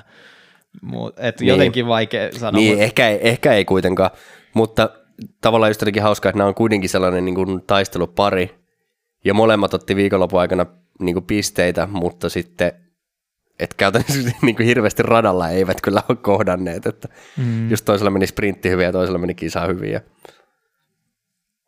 Mutta joo, toki niin kuin sääli McLaren, toi on aika tekemätön paikka rupeaa olemaan toi ero Kyllä se on aika pitkälti, että niin kuin mitä me puhuttiin, että se on vähän samankaltainen ero kuin mitä Ferrarilla ja Mersulla on, niin. mutta kun Mersu ja Ferrari taistelee ihan eri sijoista kuin mitä niin, 19 pistettä enemmän pitäisi McLarenin saada, niin. ja silloin kun se on parhaasta sijoituksesta kiinni, että en, en itse asiassa tiedä miten päin se sitten menisi, mutta et sanotaan ainakin, että Norrikse, se, se ei niin pitäisi olla enää Norriksesta pelkästäänkin, niin vaan se, se Ricciardonkin pitäisi ottaa aika Joo, ei kyllä tässä vaadittaisi nyt niin Ricciardolta taas joku maaginen voitto tähän niin viimeiseen kisansa. Että... Jep. Mutta, mutta joo, niin, äh, näillä kahdella tallilla hyvin eripäin ja hyvin kaksijakoiset viikonloput, mutta ei kai meillä näistäkään sen enempää ole puhuttava. Ei, ei oikein enää kyllä niin kuin just se, että valitettavasti tuohon vikaan kisaan nyt ei ole niin kovia odotuksia tämän niin kuin, taisteluparin välillä. Niin kyllä se, kyllä se niin kuin mielenkiinto kohdistuu tuohon Ferrari vastaan Mersu ehdottomasti. Toki niin. Niin kuin voi olla, että näissä jämätalleissa itse asiassa niin, kuin niin on, on... No, toi Aston ja Alfa, musta tuntuu, että nyt tämän viikonlopun jälkeen, kun siirrytään puhumaan Alfasta, niin Alfa ehkä teki nyt tarpeeksi niin, ettei hirveästi niin. tarvitse jännittää. Siis joo, sanotaan, että on nyt, mä sanoisin, että on nyt niin kuin Astonin käsissä tämä homma, mm. mutta, mutta ei, tavallaan mä en usko, jos jotenkin tämä homma kääntyy, niin se on, tai että todennäköisemmin jopa näen, että ehkä Aston ottaa parempia pisteitä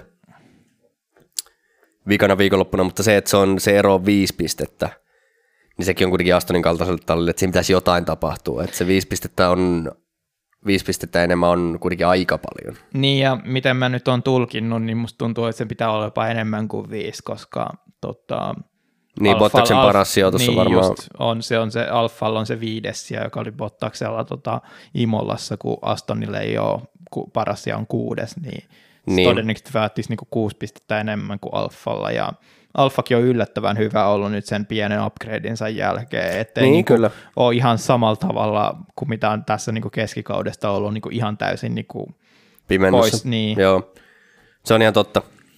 Ja tota, no mitä sitten niin kuin Alfan viikonloppuun tulee, jos siitä pitää puhua, niin tota, aika, meni, nehän meni taivan pipariksi ai kato, kun on vaihtelevat olosuhteet, niin, niin minne se Bottas taas kautta. Ainoa ero ehkä se, että myöskään Joe ei ollut mitenkään niin. kovin erityinen, mutta oli, oli kyllä Bottaksen edellä, mutta, mutta ei silti niin kuin...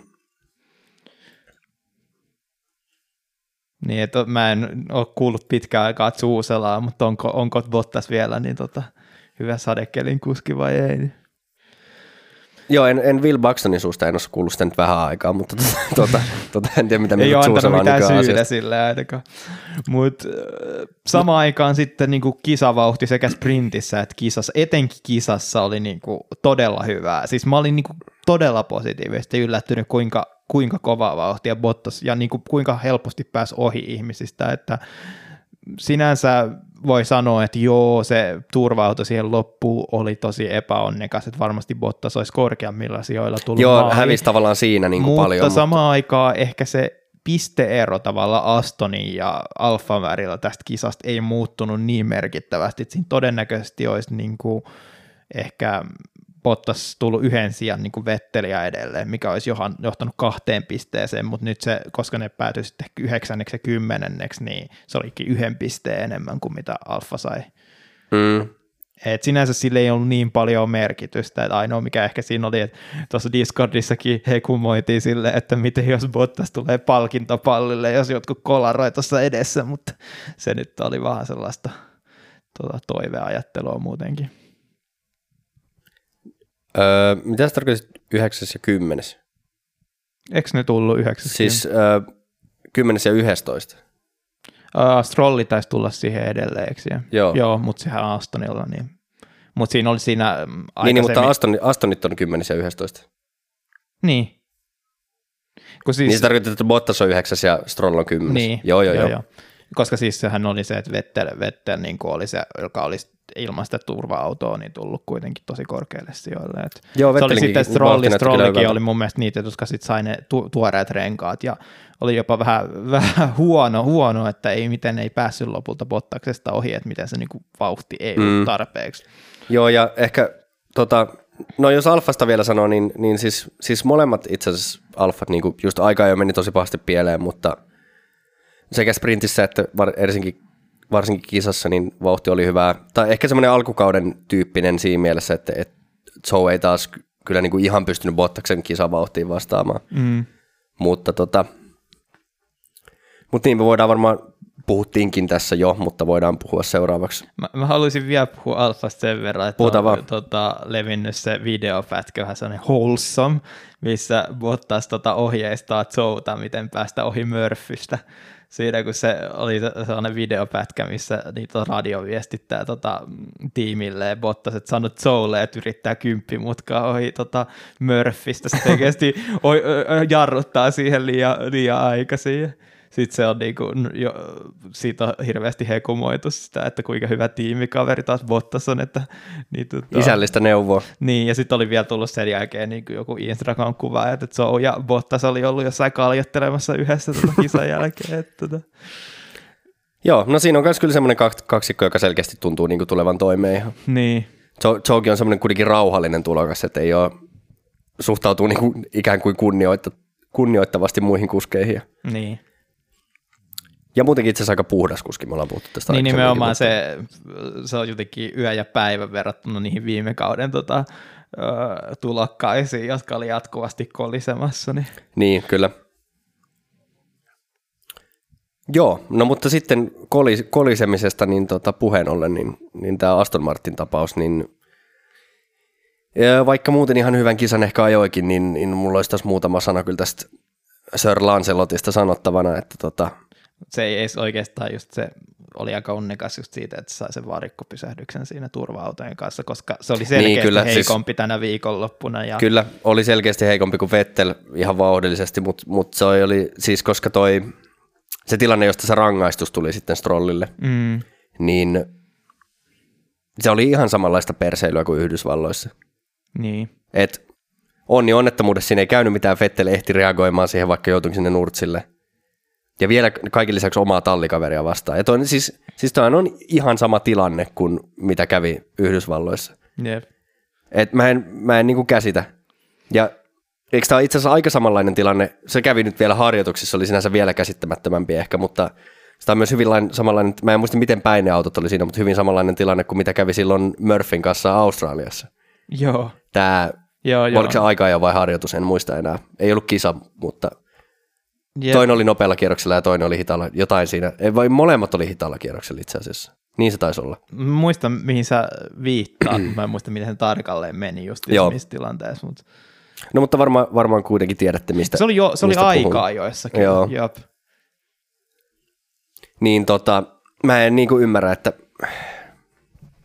onhan, joo, formula-autossa on pienet peilit, mutta ei, ei muut kuskit ei tee tollasia. Mutta mun se oli haus, hauskinta on se kaikki meemeille, mikä lähti sit siitä, että minkälaiset reaktiot tota, Alonsolla ja Vettelillä oli niinku siinä oman tallikaverinsa niinku, tota, toimintaa, että silleen Alonso vetää kunnon kilarit ja hirveä värikkäästi ja sitten Vettel vaan silleen okei, okay, silleen what just Jep. happened? Joo, mä arvostin sitä Vettelin, taisi olla kylläkin aika sarkastinen okei, okay, Jep. mutta, mu- mutta arvostin sitä sellaista rauhallista ja tyylikästä vaan, selvä. Jep. Viimeksi, viimeksi, kun jotain vastaavaa on sanonut, niin mein Gott, Buttesain! Silloin mm. tota, samaisella radalla, itse asiassa siitäkin oli ihan hauska, joku oli tehnyt niin kuin versio, just tämä mikä when you close your eyes, niin sitten oli se, ihan saman, ta- samassa paikassa hyvin samankaltainen tilanne. Joo, Silloin kylläkin Vettel oli syypää siihen tota, Leclerkin kanssa kollarointiin silloin. joo, joo niin, se, niin se taisi olla. En, en edes muista enää niin tarkasti, että kummin päin se nyt meni, mutta Joo. uskotaan. Mutta mut joo, että et kyllä niin Vettelin vauhti oli silleen parempaa. Sääli nyt, että Vettelilläkin kävi vähän huono tuuri tossa, mutta tota, mut joo, äh, Strollille taas pitkä alapeukku. Mm. Et tota, en tiedä, jotenkin ei, mun se ei ollut niin hyvin sellaista tavanomasta ollut silleen Strollilta tollaiset movit, mutta nyt se on nyt niin, niin toistunut moneen kertaan tässä. Ja jotenkin ennen kaikkea siinä, mikä mua ärsyttää eniten, on vähän sellainen anteeksi antamattomuus siitä, ihan niin kuin tämä normaalia toimintaa silleen. Niin, niin jotenkin niin kuin epäkypsyys on niin kuin se, miten mä kuvailisin tätä toimintaa, että Vettel on ollut muuten tosi epäonninen. Katsoin tuossa vaan, että oli sprintissä yhdeksäs, ja, mm. eli just pisti sijojen ulkopuolelle ja samoin kisassa 11. Joo, ky- mutta siis kyllähän nyt niin kuin Vettel on se kannatellut Astonia tässä pitkään ja tota, se on hyvin sääli, että jo, niin kuin just mi- mitä mä aikaisemminkin puhunut, muistuttaa jotenkin hirveästi sitä Kimi Räikkösen vikaa Ferrari kautta, että yhtäkkiä niin kuin tavallaan se suoritustaso nousee siinä vaiheessa, kun on jo vähän niin kuin tiedossa, ettei tule taistelemaan tai niin kuin on siir- siirtymä, silloin se tietenkin oli se, että Räikkönen on siirtymässä niin kuin tavallaan kärkitallista pois, nyt Vettelin kohdalla se, että niin kuin ura loppuu tähän. Niin, vaan toi, niin kuin jos katsoo kuitenkin pisteeroa, että, että Vettel on kerännyt 36 pistettä ja Stroll 14, niin on sekin niin kuin ihan tuntuva Mm, musta tuntuu, ero. että siinä alkukaudesta tietenkin sinne ehkä vähän os- osittain vaikutusta oli se, kun Vetteli joutui skippaamaan ne pari ekaa kisaa ja sitten silloin kun tuli paluu, pallo, pallas silloin ausseihin, niin tuntui siltä, että ei ollut niinku yhtään sinut auton kanssa, niin koko se alkukaus ei ehkä ollut millään tavalla erottunut jotenkin Ei- ei joukosta, mutta niinku nyt sitten kun Astonikin on niinku suoritusta on parantunut. Vähän samalla tavalla jotenkin kuin Hamiltonikin kanssa, että Joo, heti kun niinku tullut paljon kilpakykyisemmäksi auto, niin samalla silleen niinku on korostunut se ero tota tallikaverien Niin. välillä. Joo, ja siis että jos tuota pisteeroa miettii, niin esimerkiksi onhan Alfa Romeollakin paljon härskimpi niin kuin Bottaksen ja Zhou välillä toi, Mm.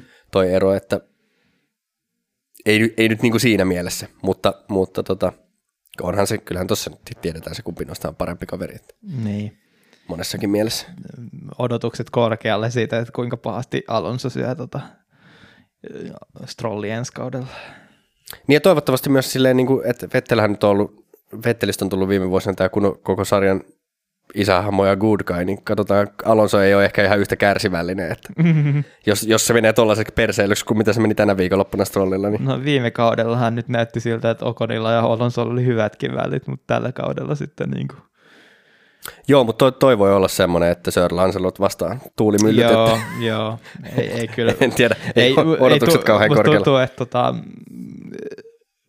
se tavallaan isällinen suhde tota, Alonson ja Strolli, sanotaan Strolli ei varmaan tosi yhtä niin kuin vastaanottavainen kuin mitä ehkä Ocon jo monella tavalla. Että.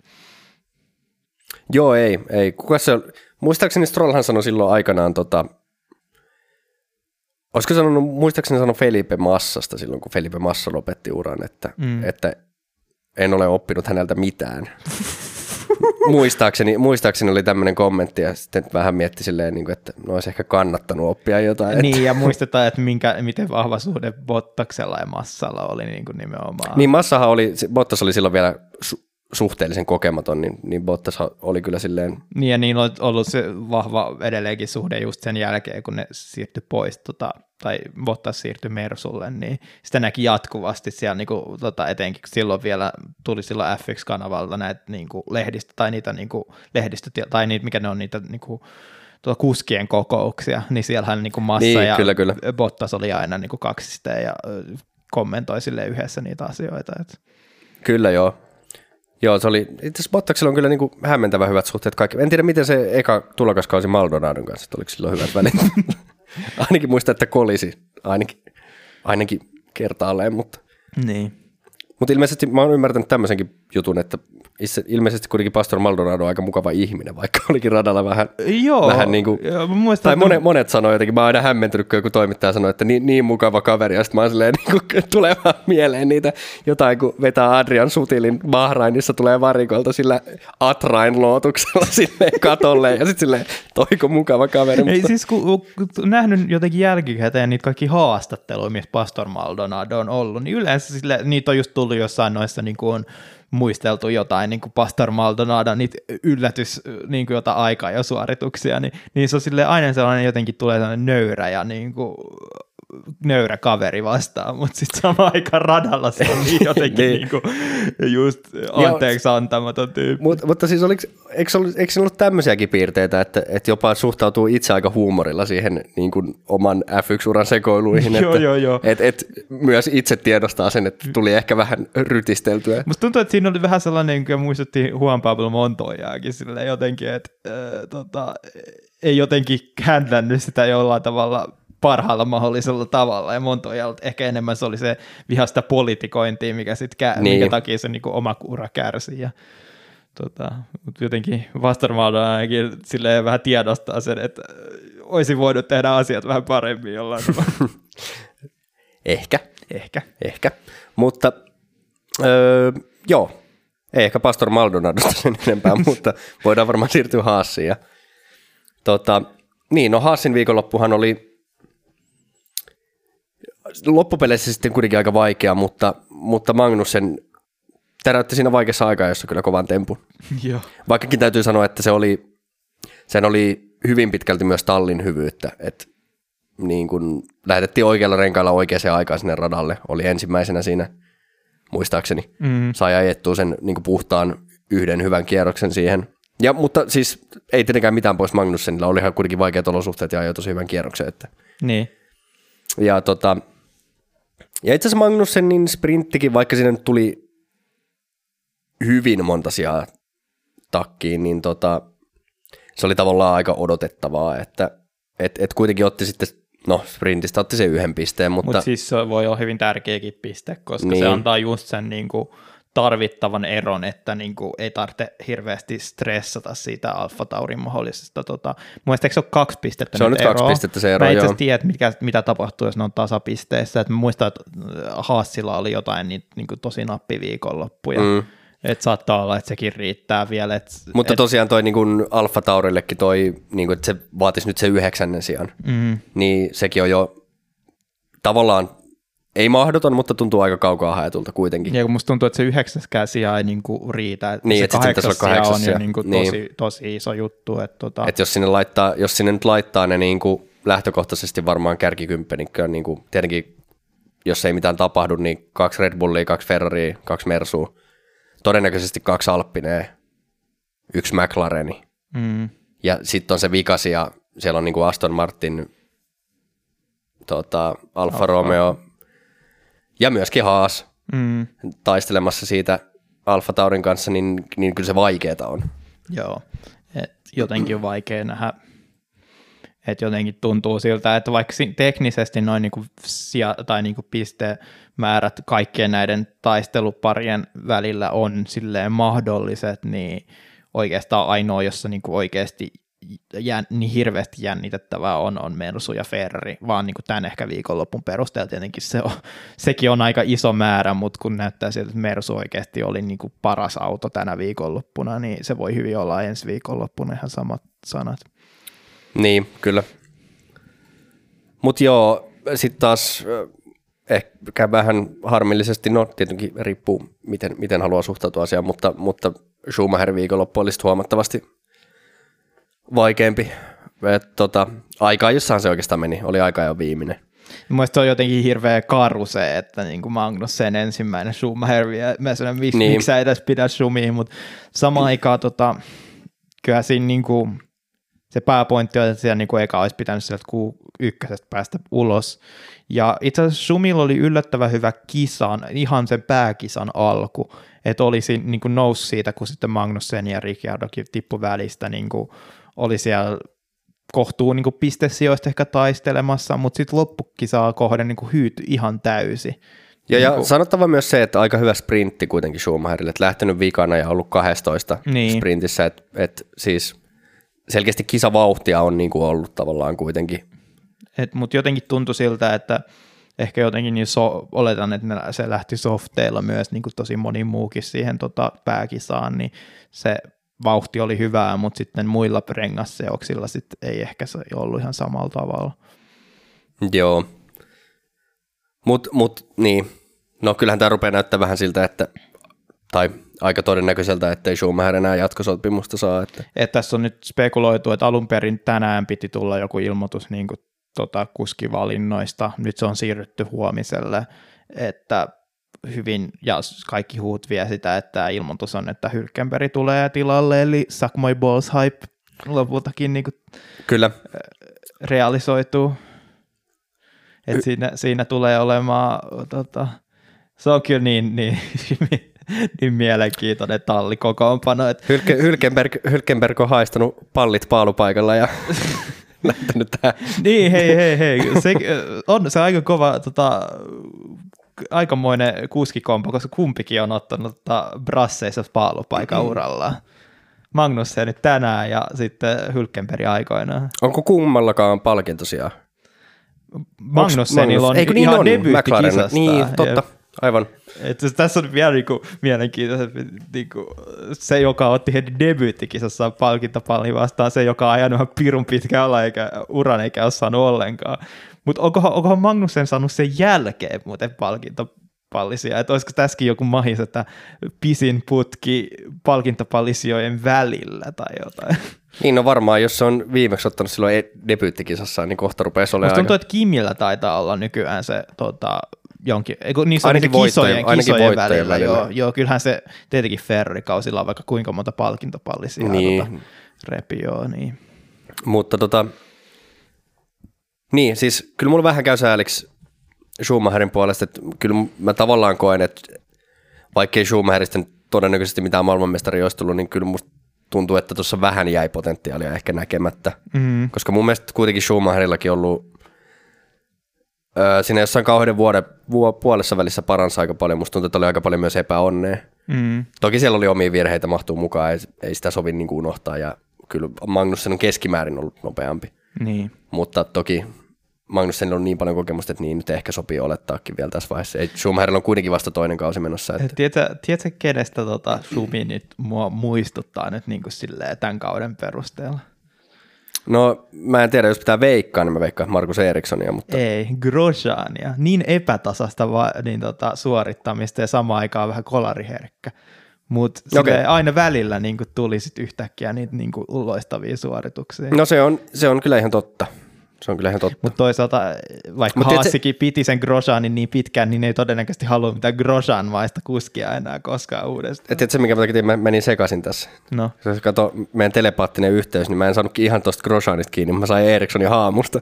Niin, niin siis no, kumpikin on Naskarissa, ei kun Indikaarissa nykyään. Niin, niin kyllä. Aika läheltä liippas. Läheltä liippas, mutta vähän, vähän, vähän pitää näitä tota, telepatia tai toi vielä reenata tässä. Jep. Mutta tota, niin, kyllähän mä silti kuitenkin, vaikka hieman ehkä sääli onkin, niin kyllähän nyt kun hylkki saadaan takaisin ja onhan toi aika spaisi kaksikko. Että, että niin tota... mä, katon innolla sitä, että miten ne Drive to Survive pilaa tämän niin kuin asetelman. tota. Niin, no siis se on. Eiköhän tässä saada aika, tavallaan niin, no saa nähdä, kyllähän aika paljon tuli lokaa siitä viime Drive to Survive-kaudesta, että saa nähdä, mitä ne on tästä kaudesta, koska nythän loppupeleissä sitten kuitenkin siinä mielessä ollut aika tylsä kausi. Mm.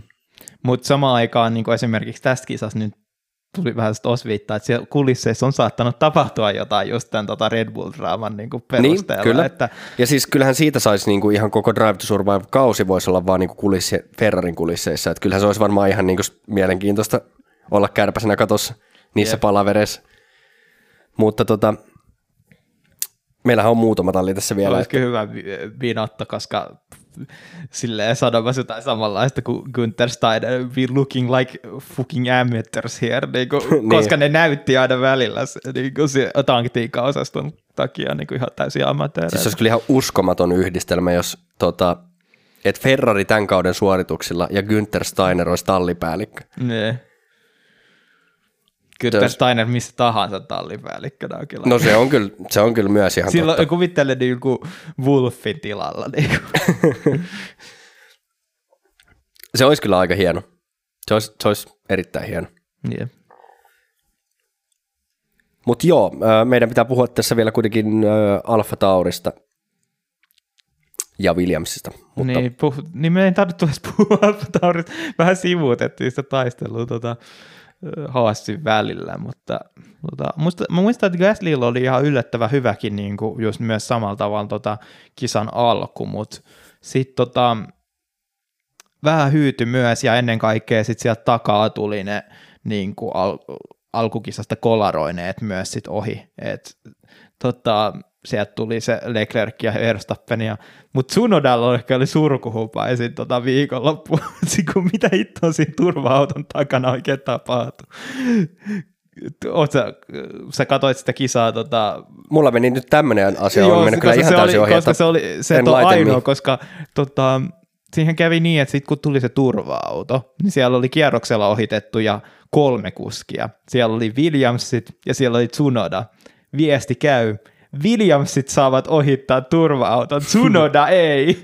Ja sitten tota, sit kun lähdettiin kisaamaan, niin Tsunoda sitten niin kuin antoi vaan muiden tulla ohi siitä, koska se oli jostain syystä jää, jäänyt sinne niin kuin kärkikuskien letkaan mukaan. Mut, tota, Mielenkiintoista. Joo, jälkikäteen. Niin Eli tämä oli... menee tähän niin kuin vaan pitkäksi jatkeeksi tämän kauden sääntösekoiluihin. Niin ne oli selittänyt nyt sitä niin kuin jälkikäteen, että siinä oli jotain ongelmia ollut sen niiden automaattisen systeemin kanssa, koska Tsunoda oli käynyt kai varikolla tai sitten ohitettu niin kuin kierroksella sen jälkeen, kun turva-auto oli tullut niin kuin sisään tai jotain tällaista, että jostain syystä se systeemi ei ollut huomioinut Tsunodaa niin kuin kierroksella ohitetuksi. Joo ja siitä syystä se niinku viesti ei koskaan sille tullut, mutta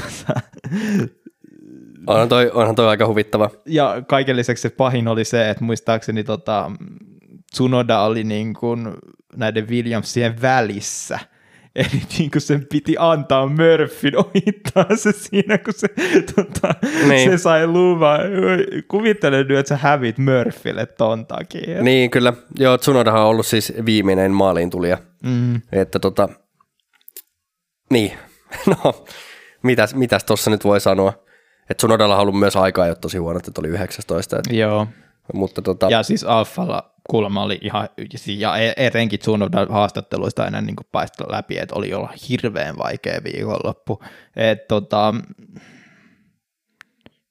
jotenkin sen kauden mukaisesti kyllä varmasti sit loppupeleissä ansaitsee tuon tokavian sijaan pikkasen, joka mikä todennäköisesti on tulossa, että ei vaan ole niin kuin ollut niin tasapainoinen paketti kuin monella muilla talleilla. Et tota... Niin, jotenkin nämä näkynyt niin kuin pariin otteeseen tosi kirkkaitakin valon pilkahduksia, mutta nekään ei ole oikein koskaan sit pisteeksi ehkä realisoitunut. Niin, ja musta tuntuu, että ne haastilla on ollut hyvin sama, mutta ne, silloin kun ne niin kuin valon pilkahdukset on ollut, niin on ollut paljon kirkkaampia. Että se oli se niin. alkukausi ja sitten oli ne yksittäiset tulokset siinä niin kuin keskellä kautta, mitkä sitten – toisen ison pisteen. Musta tuntuu, että Alfa Tauri on yleensä ollut en, ehkä tasaisempi sen suhteen, että ne on yleensä ottanut niitä jäm, jämäpisteitä tosi usein, mutta etenkin nyt sitten kun Alfakin on parantanut sen keskikauden heikon, jälkeen, heikon suoritusten jälkeen Astonin taas ottanut täysin uuden askeleen, niin Alfa Tauri on vaan jäänyt junasta ihan täysin.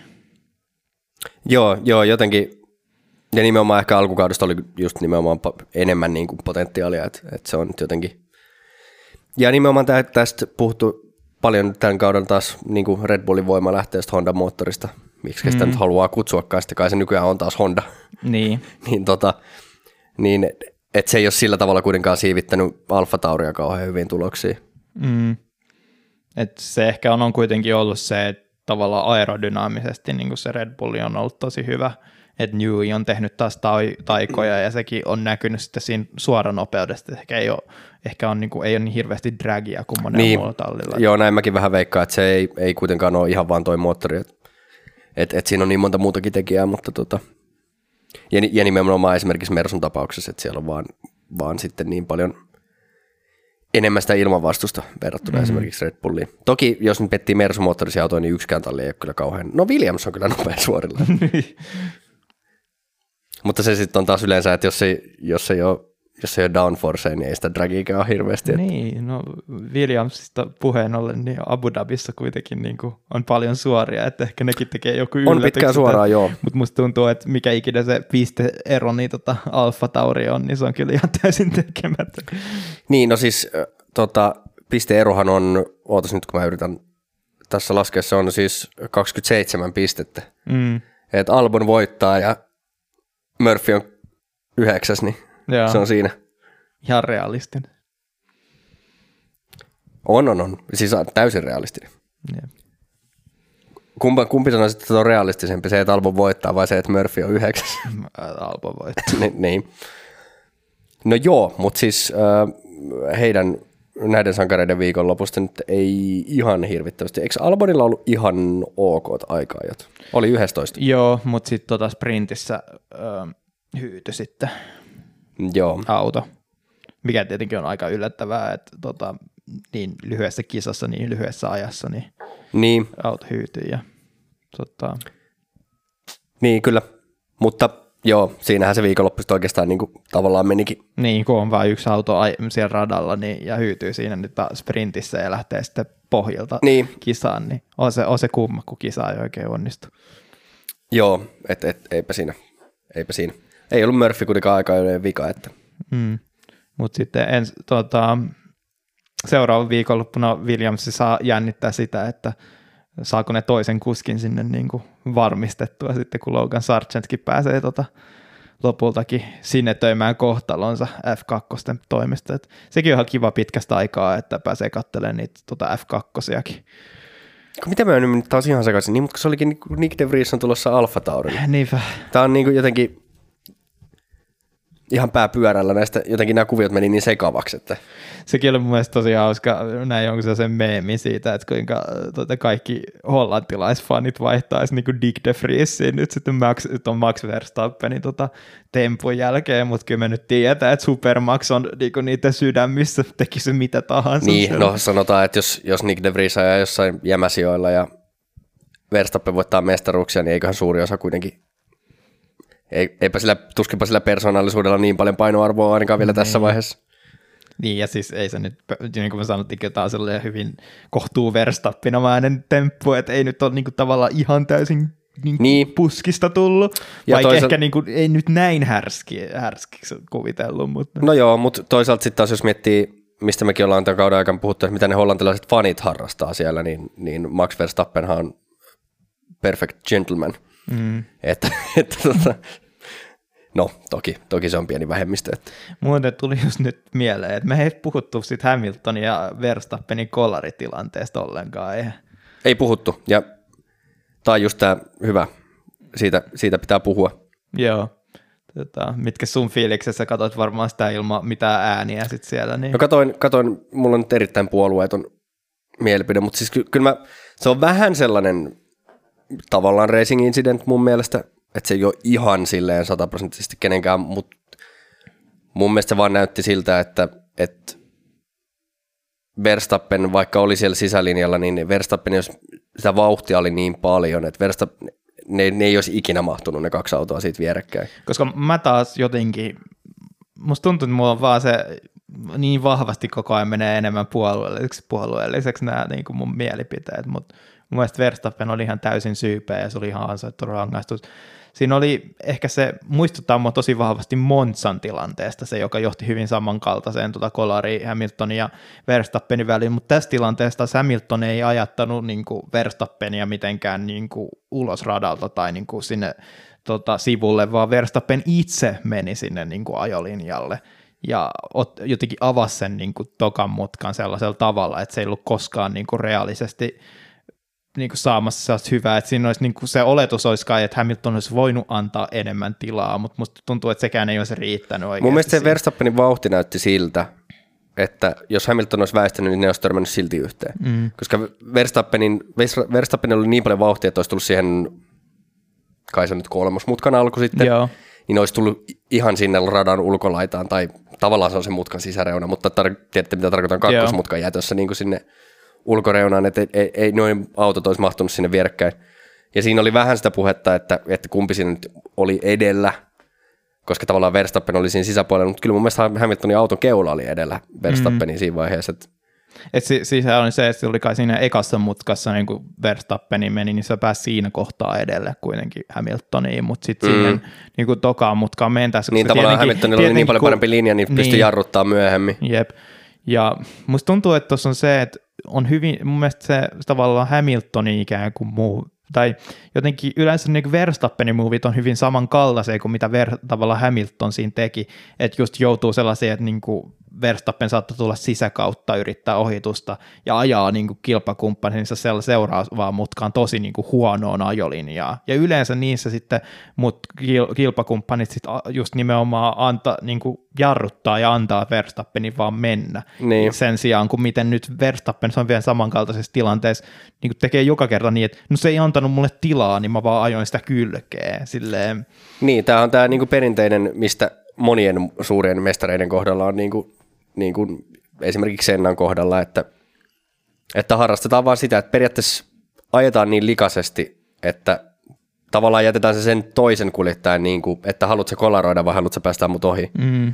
Ja Hamilton seitsemänkertaisena maailmanmestarina ymmärtää tämän ja on silleen, että no kolaroidaan sitten.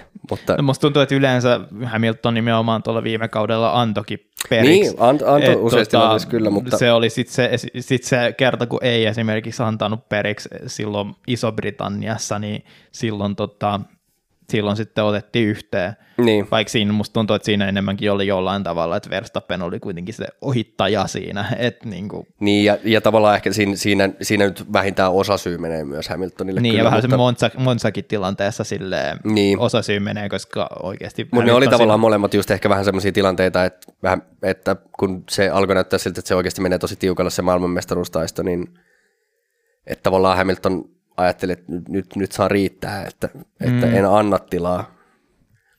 Ja jotenkin tuossa on se, se on just vähän tyypillistä. Täytyy sanoa, että siinä oli kisassa oli mun mielestä muutama paikka, missä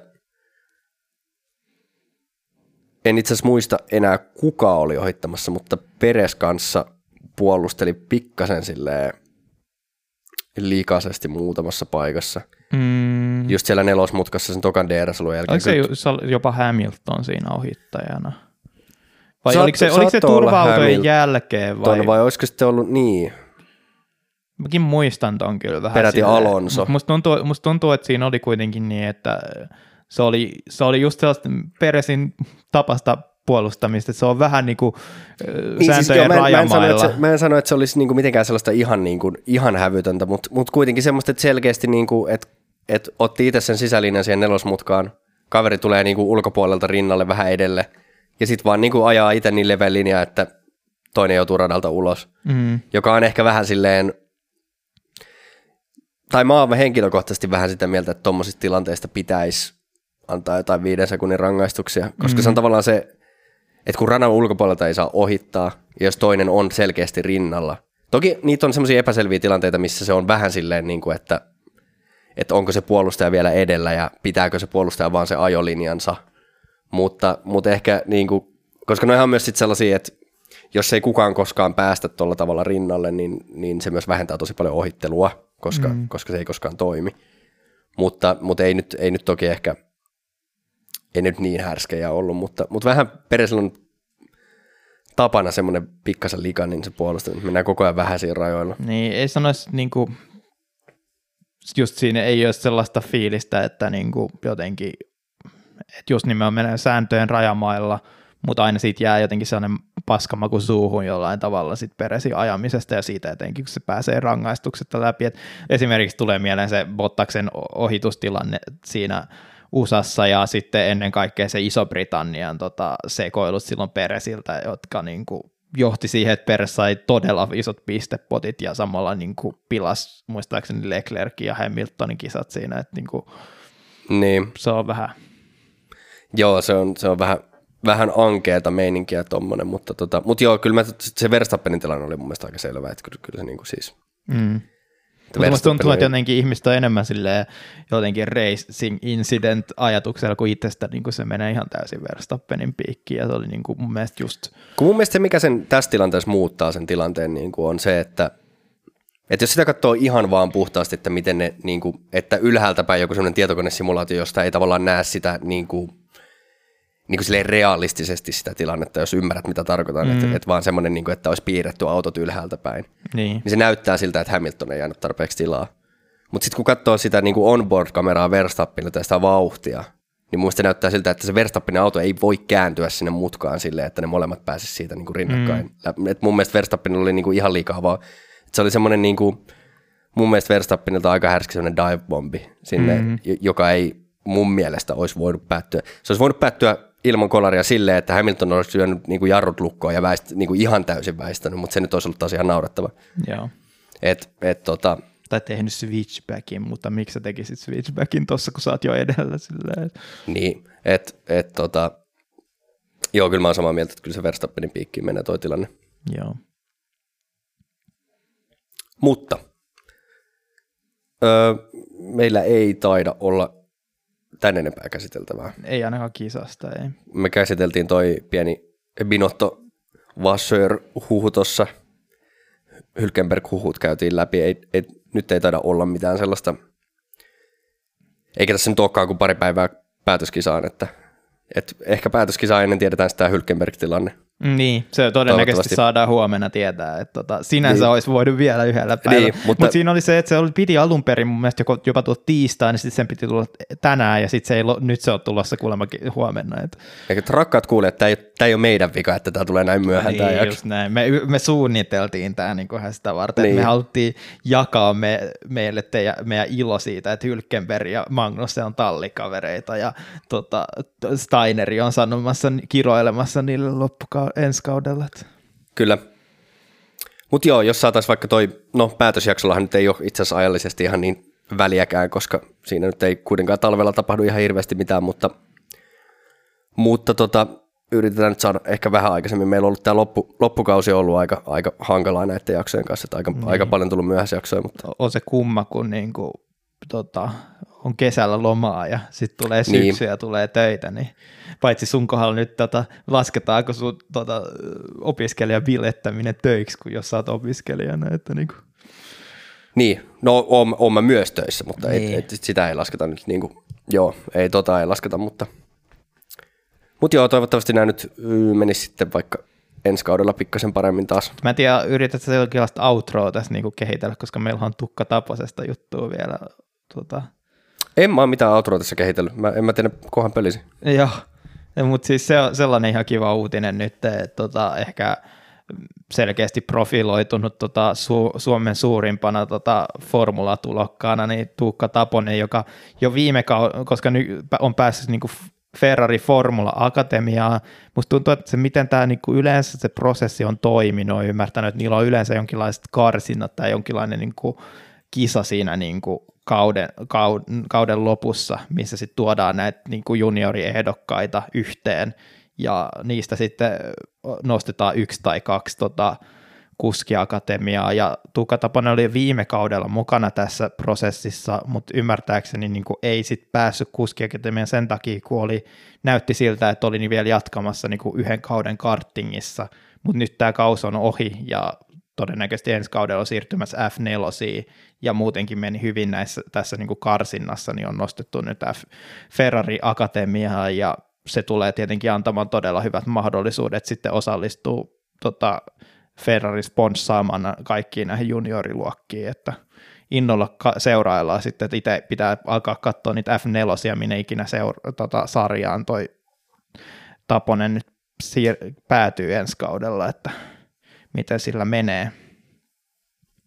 Joo, että et tietenkään mitään, mitään automaattistahan tämä ei tarkoita, että onhan meillä ollut tässä näitä, Niko Kari oli jokunen vuosi sitten Red Bullin Akatemiassa, mm. ja, että eihän tämä, tämä nyt tietysti sitä, ja me ollaan usein puhuttu varsinkin Red Bullin junioreista, kuinka sieltä lennellään ulos. Niin. Että nyt onneksi Ferrari Akatemiassa sentään, mutta tota, et eihän tuo mitään automaattista tikettiä tietenkään tarkoita, mutta on toi ihan huikea mahdollisuus, ja niin kuin mahdollistaa kyllä uran kehityksen. Ja siis onhan toi niin kuin lupaavaa, että nyt kuitenkin niin kuin, taitaa olla ensimmäinen, ensimmäinen kausi, kun siirtyy siis ylipäätään formula-autoihin, mm. niin kuitenkin kartingin maailmanmestari, niin, niin se, on, se on kova saavutus. Niin siis erikoislaatuinen tota, suomalaisille. Niin, ei, ei tarvitse itse asiassa olla suomalaisia muita kartingin maailmanmestareita. Mm. Että...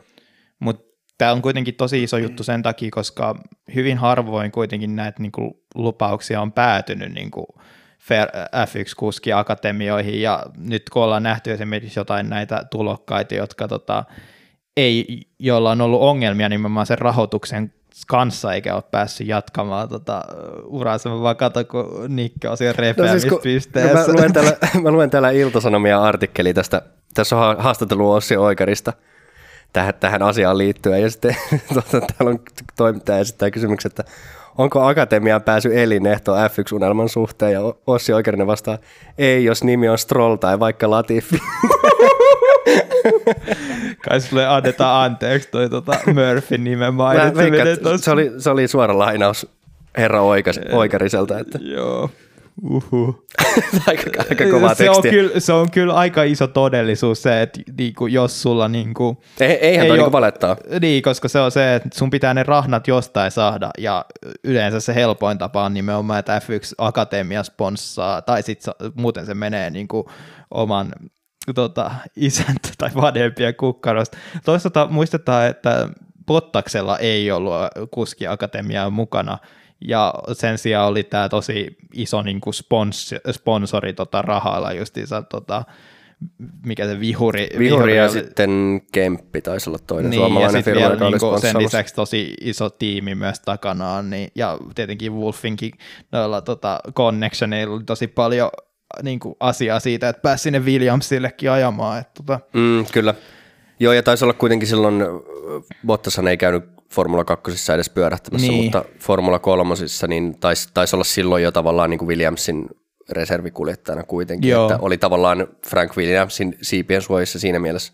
Niin, mutta niin muistuu vahvasti mieleen nimenomaan nyt Alatolon niin kuin ura tuntuu olevan niin kuin vähän – niin kuin paikallaan oikeastaan. Niin, sen... just nimenomaan sponssiasioiden takia, ja mä muistan, että Aaro Vainiolla se oli se, että niin kuin oli yksittäisiä ihan hyviäkin niin kuin tuloksia, mutta lopulta se sponssirahojen puute oli se, ja sitten just tämä tota, vähän dramaattinen niin kuin se, kun Nikolas Todd sitten niin kuin potkin pihalle, että oli niin kuin junailemassa vahvasti sitä uraa kuitenkin mm. eteenpäin, mm. että ikään kuin oli niin kuin F1 kuskiaikaten korvike se, että oli tämä superagentti niin kuin pelissä niin.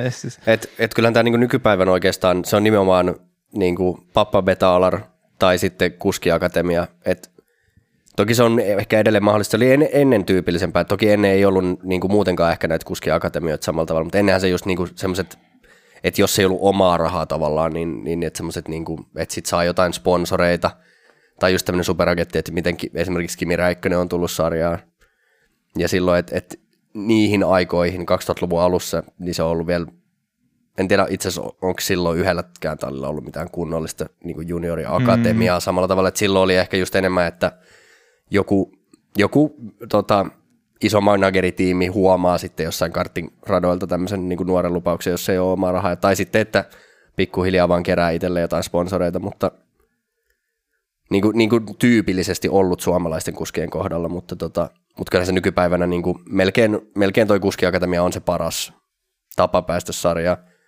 Niin, ja mun mielestä jotenkin mainittakoon, että yleensä mun mielestä niin Ferrari Akatemia on sellainen, että siellä nyt niin kuin yleensä kuskit, sen verran vähän kuskeja, tietenkin enemmän kuin jossain Mersulla, mutta sen verran vähän kuskeja siihen verrattuna niin kuin tosi hyviä niin kuin, tota, suorittajia, että just Mick Schumacher kuitenkin tota, mestari ja Swordsmani, joka nyt on kyllä jäämässä myös niin kuin ilman kuskipaikkaa, niin kuitenkin ollut tota, niin kuin aina taistellut kärkisijoista. Ja niin on ehkä, kuitenkin sellaisia niin kuin tavallaan Formula 2-sarjan kärkinimiä siis niin, siinä mielessä. Vielä, että... vielä tosi tärkeä juttu, että Ferrarin tosi vahvat kytkökset Prema-tiimiin, joka on ollut nyt tosi pitkään niin kuin ehdottomasti yksi parhaimpia talleja niin kuin näissä tuota, junioriluokissa, junioriluokissa mm. että se voisi olla koska esimerkiksi Alatalon kohdalla nyt kävi vähän niin, että joutui niin kuin sinne heikompiin talleihin ja ei oikein loisti siellä sinänsä niin kuin verrattuna tallikavereisiin ja muihin näihin heikompien tallien kuskeihin, mutta nyt ei saanut koskaan oikeastaan mahista nyt silleen paremmassa tallissa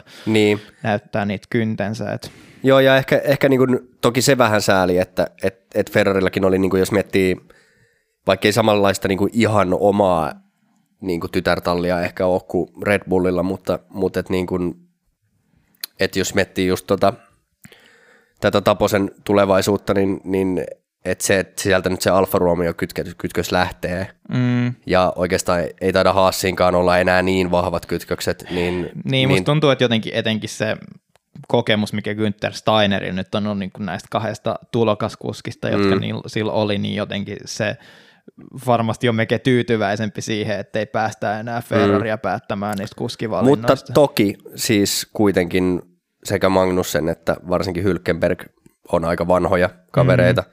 Ja kyllä varmasti siinä vaiheessa Günther, Günther Steineriakin rupeaa kiinnostaa, että jos oikeasti näyttä, niin kuin vaikka voittaa Formula 2-sarjan, että, että kyllähän niitä kuitenkin huipputulokkaita halutaan yleensä. Vaikka, vaikka nyt ehkä Schumacherista olikin sitten vähän huonommat kokemukset, mutta kyllä mä veikkaan, että ei ne kokemukset sitä viime kaudestakaan olisi ollut niin negatiiviset, jos siellä olisi ollut Schumacherin parina vaikka Magnussen ja niin. ylipäätään se auto olisi ollut edes ajokelpoinen, että, tota, että ja va- varmaan Ferrarilla on siis kuitenkin niin kuin tulevaisuudessa, mitä nyt on muiltakin talleilta tai näiltä muilta akatemialta nähnyt tässä, niin hätätilanteessa sitten niin kuin mahdollisuutta polttaa rahaa siihen, että johonkin ihan ulkopuolisen talliin laitetaan ajamaan. Koska mm-hmm. nämä on kuitenkin, mä uskoisin, että en nyt tiedä niin tarkkaan sääntöpykäliä, mutta mä oon aika varma, että tämmöiset, niin kuin, että jos Ferrari vaikka ostaa, ostaisi Tapolalle joltain Williamsilta ajopaikan – hmm. niin nehän ei mene mistään Ferrarin omista kulu, kulukatoista, vaan se tulee jostain Fiat-organisaatiolta se raha suoraan Williamsille. Niin. Niin, niin että nekin on kuitenkin, just nämä kärkitallien akatemiat on, tai ylipäätään nämä kärkitallit on niin valtavia organisaatioita, että mutta kaikessa mun tässä vähän jotenkin kulminoituu vaan se, että olisi kiva, jos se Andrettikin saataisiin sinne esimerkiksi tonne niin leikkimään. Et vaikka se sitten repisikin vaan pelkästään aussi, tai tota usakuskeja sinne, niin sitä enemmän tota, ajopaikkoja sen parempi. Niin, kyllä mä oon sitä samaa mieltä, että, että vaikka se tavallaan ehkä oli niin kuin siinä mielessä turhaa, niin kyllä nekin oli kuitenkin ihan hyvä aika, että kun siellä oli tämmöisiä niin kuin talleja kuin Minardi tai niin kuin, totta kai mieluiten kaikki tallit onkin jo, edes jotenkin mm. kilpailukykyisiä, mutta et, et kuitenkin nämä niinku, niinku ihan Ö-luokan tallitkin tarjos kuitenkin niinku nuorille kuskeille. Sieltä on kuitenkin Minardiltakin ponnistanut esimerkiksi Alonso. Niin, ehkä se, se oli aika hirveä taikaa se Caterham ja mikä Midlandi vai mikä se nyt oli? Ainakin HRT oli HRT, joo. Vai HTR, ne oli niin HRT, paljon hitaampia, joku... mutta samaan aikaan sieltäkin sitten Okoni, ok, niin Manor oli jo, Manor oli siellä. Niin, Okon, niin se oli ensin Okon, Marussia ja sitten sit tuli Manor vissiin joo, tai jotain joo, tämmöistä. Niin Midland oli sitä vähän ennen vielä. Sitä, mm, joo. Se oli sitä Super Aguri ja tota, Midland joo. aika, joo. Mutta siis tota, sieltäkin esimerkiksi noista talleista sitten ponnisti tota Okonikin ensimmäiset kosketuksensa ja niin no sitten toinen lupaava, jonka urasta nyt voidaan aina spekuloida, niin Bianchikin sai ensimmäisen mahdollisuutensa sitten ja ainoa mahdollisuuden. Ja jo pisteitäkin jopa, jopa sillä Manorilla, että mm. ja kyllähän silloin muistaakseni niin kuin huhuttiin jo aika paljon, että, että voisi jopa saada niin kuin Ferrarilta tallipaikan. Mutta se oli just nimenomaan hyvä sille mahis noille niin kuin lupaaville kuskeille saada se ensimmäinen niin kuin kosketuksensa, että kun nykyään tuntuu siltä, että no etenkin, etenkin just kun mikä nähtiin tuossa Piastrinkin kohdalla, että on jotenkin talle, toivoa, että sitä kokemusta niin haettaisiin en, en, niin kuin jostain heikommista talleista ennen kuin mennään laitetaan niin kuin siihen omaan talliinsa. Niin, Et, kyllä. Tota, mutta just sitten on just toi tietenkin Alonso esimerkki, mutta mutta jotenkin se on se, että todennäköisesti Andretti ei ehkä toim, tule toimimaan samanlaisen, kun niillä tuntuu olevan se kunnon murikalaisuus, että ne haluaa pakottaa mm. sinne, mutta ainakin ehkä ne hankki Sargentin sit sieltä Williamsilta ja sitten vapautuisi niin. Williamsille yksi paikka. Joo, siis en, en, en, en mä niin näe näin niin kuin katsojan näkökulmasta mä en näe yksinkertaisesti mitään huonoa sille, että tulisi enemmän talleja. Mm. se niin kuin varmaan – kaikilla tavalla niin kuin sarjan kilpailukyvyn, varmaan Liberty Mediankin kannalta kaikki, niin, niin se olisi vaan parempi. Että ainoa, jotka siitä kärsii, jos tulee enemmän talleja, on ne muut tallit, jotka siellä sarjassa ehkä niin, on jo. ja raha puhuu. Niin, raha puhuu, mutta, mutta tota, olisi se tosi kiva, että saataisiin ja, ja varsinkin nyt kun nämä Audi-asiatkin, vaikka sekin on hyvä, että saadaan enemmän tämmöisiä niin kuin isoja tehdastalleja, joilla on sitten rahaa, mutta, mutta et ihan uusia talleja olisi kyllä kiva saada. Hmm. Joka on se aina, mihin me kun vähänkin on joku sinne aihe sinne päin, niin mihin me aina palataan, että enemmän talleja, niin olisi se. Niin. Ja on Va- se vaan niin kuin, olisi se kiva. Ja sitten olisi tietenkin ne edelleenkin hekumoista aikaa, kun niitä moottorivalmistajia oli ihan pirusti. Just mm. sitäkin, vaikka Toyotan se prosessi niin kuin meni, oli aina aliar, suoritti huolella niin kuin sitä aikaa, niin. Hondat ja Toyotat ja Renault. Eikö Cosworth ollut tämä kunnon 2000-luvun alun halpismoottori? Joo, jep. Tota, se oli just nimenomaan noissa mainitussa talleissa, noissa HRTissä. Ja, Joo, tota, Jaguarilla taisi itse asiassa olla kans. Joo, oli muuten, mutta se oli jo sitä, paljon sitä ennen. Et, joo. Joo, se oli tietenkin, koska Jaguar oli se ennen, ennen Red Bullia. Tota. Se voi olla, että silloin se oli jopa ihan ok. Musta tuntuu, että silloin niin kuin 2010-luvun alussa ne, ne niin, kuin niin sanotut myöhemmät V8, mm. se on Red Bullin dominointivuosina, niin niin tota, silloin taisi olla jopa suhteellisen tasaiset ne moottorit, että et ne nämä halpis Cosworthitkin oli ihan ok moottoreita Joo. kuitenkin, että se oli Mutta aika oliko ne oli ne yhdistettynä nimenomaan siihen, että ainoat tallit, jotka käytti niin, niitä, niin oli ne. Olihan ne varmaan huonommat moottorit siis kyllä, mutta, mutta tota, että se erot oli varmaan paljon pienemmät silloin. Joo. Et nykyään edelleen musta tuntuu, että näissä hybrideissä on niinku, moottorivalmistajien välillä on aika paljon eroja. Että. Mutta tota, pitäisi mennä takaisin siihen aikaan, kun oli ihan eri, että sai ihan vapaasti päättää sen niin moottori, että oli turbomoottoreita ja vapaasti hengittäviä ja Joo. kaikkea sekaisin, niin se, se oli sitä hyvää aikaa. Se oli sitä kunnon kilpavarustelua ja sitten tota, jossa niinku ne tavallaan kestikö ne moottorit ei ole ehkä niin paljon tärkeämpää kuin mitä se, että onko se nopein moottori vai Joo, sitten mä muistan, se oli aina hienoa, kun tota, nämä niin Lotus ja McLaren ja tämmöiset, niillä oli tämä mikä sen legendaarisen moottori, se onkin itse asiassa Cosworth joku, mikä sen moottorin nimi nyt onkaan, mutta niin. se semmoinen pieni V8, joka oli niinku tarpeeksi tehokas ja kompakti, ja sitten Ferrarilla oli aina joku iso V12, joka, joka niinku paino ihan helvetisti, mutta se, oli paljon tehokkaampi. Ja sitten Ferrari-autot oli sellaisia tankkereita, että ne ei kääntynyt mihinkään, mutta ne oli suorilla tosi nopeita. Ja...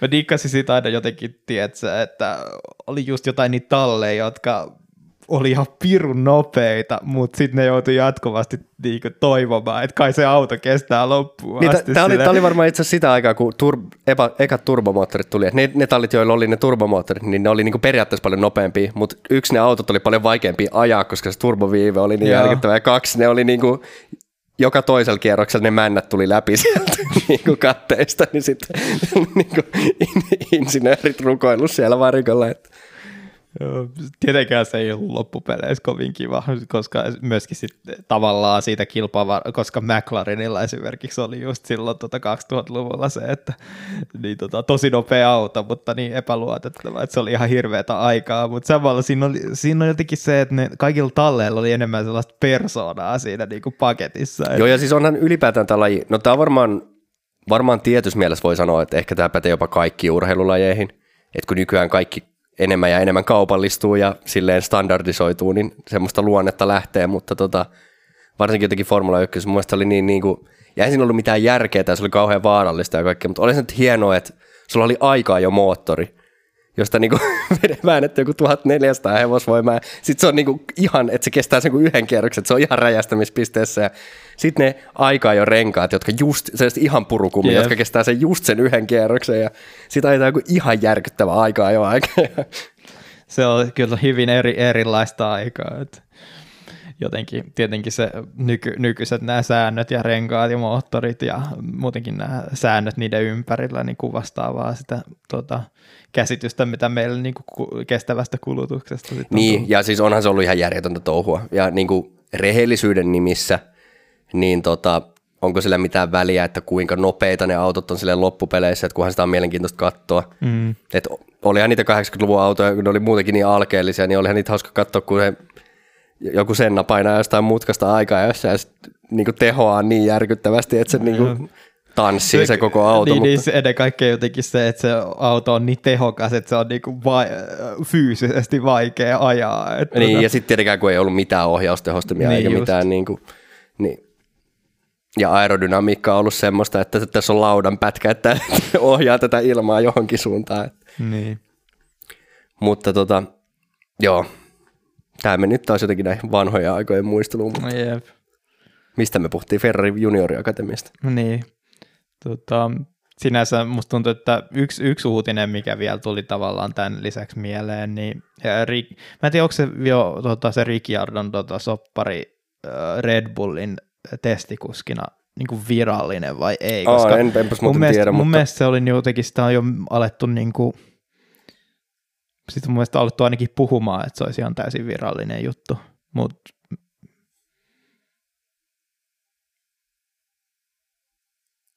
syvä hiljaisuus. Joo, en mä, mä yritän kaivaa vaan tältä nopeasti iltasanomista, jos jotain löytyy, mutta tämä ei muutenkaan ehkä paras paikka Joo, etsiä, ehkä mutta... Google olisi silleen, niin kuin, koska muu, niin.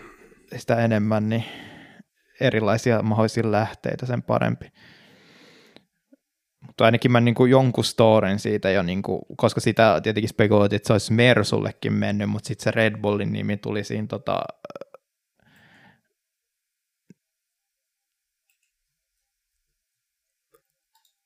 nyt täällä sitten mä luen, niin sitten on McLarenikin laitettu tänne. Ei sitä ole selkeästi niin kuin lyöty lukkoon no, okay. kuitenkaan.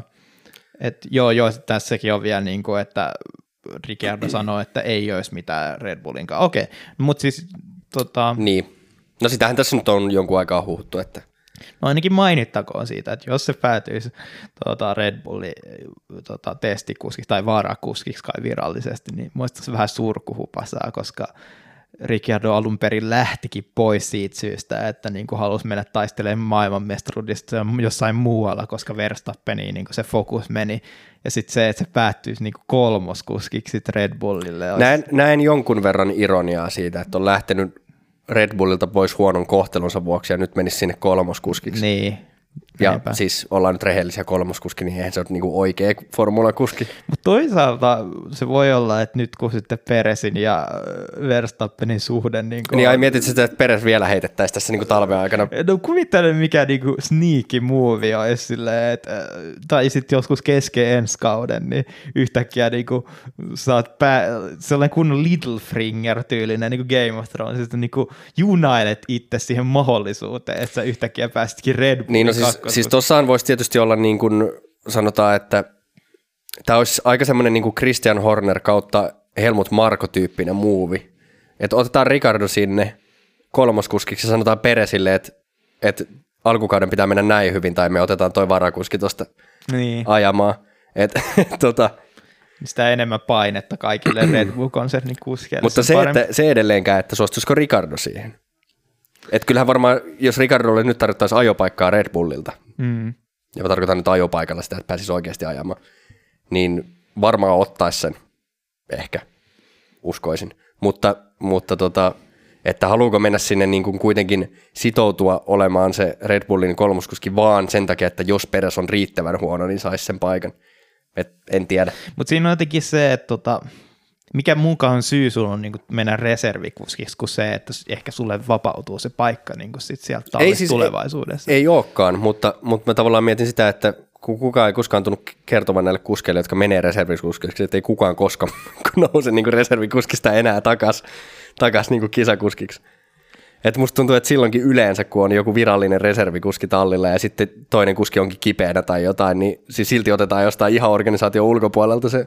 No, no, kyllähän siis Hylkenberg pääsi ajelemaan paljon ja Nick de Vries sai sen niin kuin Niin, mutta Hylkenberghän ei ollut virallisesti edes. Niin Sehän se nimenomaan oli, että Hylkenberg otettiin niin kuin ihan sarjan ulkopuolelta aina niihin eri talleihin ajamaan. No ainakin ollut siis niinku virallisesti. tietenkin mä en muista siitä, että miten se tota, silloin tietenkin Racing Point aikana oli, mutta tietenkin Aston Martinilla niin toi tota, Hylkenberg oli ihan virallisesti. Okei, no, siellä, no joo, okei. Et, niin. No joo, mutta ehkä niin, no toisaalta nyt tallit haluaa sit hyvän, niin kuin, hyvän kolmoskuski ensi kauden, koska Hylkenbergillä on omaa jo paikka, että Niin. sitä, sitä, ei voi enää.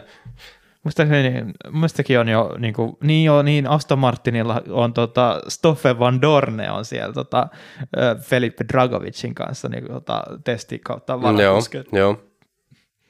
Et, tota, sekin on ihan mielenkiintoinen. Niin, ja, niin siinä, joka oli mun mielestä ihan hauskaa, että siinä niin, tota, Fernando Alonso ja Stoffe Van Dorne on yhdessä samalla, samassa tallissa kanssa, ja äh, Alonsokin oli kommentoinut muistaakseni sitä jossain Twitterissä tai jossain, missä se ilmoitettiin, se Stoffeli oli tulossa sinne Astonille, että oli niin kuin, oli ollut tyytyväinen tähän, mutta toisaalta just siinä oli se, Alonso aika pitkälti pilas Van Dorne Niin, uraa sille, että se niin. rökitti sitä niin kuin monta kautta, että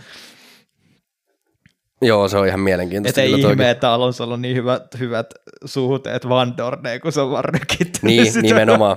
nimenomaan. Jep. Et, et näiden, näiden tallikavereiden kanssa Alonso kyllä tulee toimeen, mutta Niin. mut, joo, kyllä. No mutta, se, se jää sitten nähtäväksi, mitä, mitä tämän asian suhteen tapahtuu, mutta Jep. Mä jo vähän luulin, että se oli jo niin kuin lyöty lukkoon, mutta se nytpä sitten ei kuitenkaan, mutta joo, en ainakaan nopeasti löytänyt tästä mitään, mutta, joo, mutta eiköhän se selviä ajallaan. kyllä.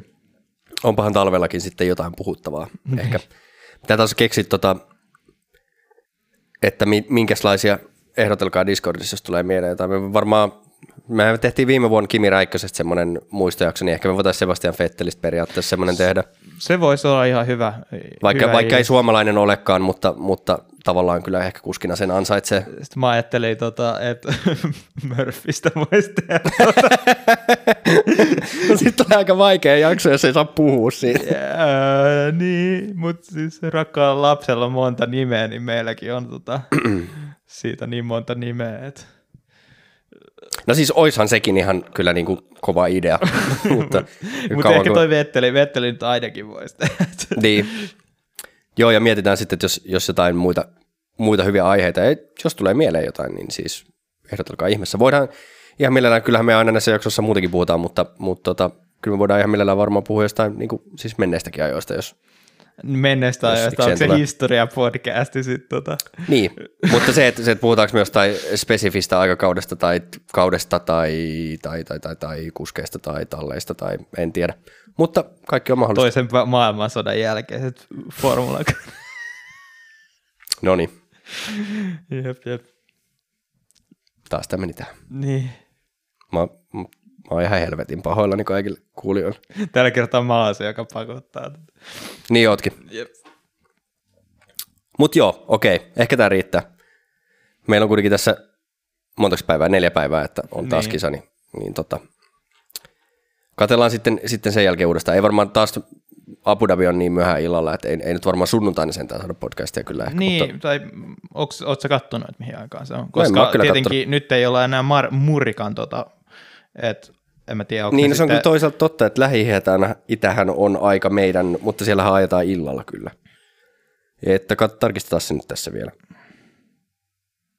kello kolmelta on mulla ainakin lukee, että tota, olisikin. Kolmelta, niin aikaisin. Joo, Meinaatko? kyllä, kyllä. Aika On se. Niinhän se sanoo. No kyllä me sitten voitaisiin ainakin mun puolesta sunnuntai tehdä kisa. Jos ei nyt jotain ihan dramaattista mene pieleen tässä taas. Niin. Mutta tota, en ainakaan risteilylle ole lähdössä. Että. No se on hyvä, hyvä tietää tässä vaiheessa. Mutta tota, joo. kun ajat jonnekin känni-illan ja jälkeen päädy jonnekin Pariisiin tai jotain, mitä ne klassiset storit aina välillä. Mä en ole ihan niin hullu ihminen sentään, että mulla olisi tollaisia tarinoita, mä- mutta mä, mutta meidän, meidän nämä kuuntelijat ei välttämättä tiedä sitä. niin, ei välttämättä tiedäkään. Mutta joo, ehkä, ehkä me jätetään tämä nyt kuitenkin tähän. Ehkä tässä on ihan tarpeeksi jo menty sivuraiteille ja Joo. Jatketaan sitten toivottavasti sunnuntaina. Mm. Öö, ilmoitellaan sitten, jos ei muuten taidettu ilmoitella tästä jaksosta kylläkään se on Discordissa. ollut sun, että, sun vastuulla, niin mä en viittinyt sitä niin kuin sulta ottaa pois. Niin, no mä oon ollut siellä tota, Siljilainin wifi-armoilla, niin. että t- terveiset vaan. Joo, mutta, tota, mutta, kerralla mäkin otan enemmän vastuuta sitten. Juu, mutta, mutta tota, lähtökohtaisesti nyt silloin sunnuntaina kuitenkin, niin tota, ei siinä, mutta tulkaa sinne Discordiin ihmeessä, siellä on silti hauskaa. Jep. Niin tota, ne löytyy kaikki linkit. Linkit löytyy kuvauksista, niin katellaan sitten, mutta ei muuta kuin kiitos kuuntelusta ja katellaan vajaa viikon päästä. Yes. Moi moi. Moi moi.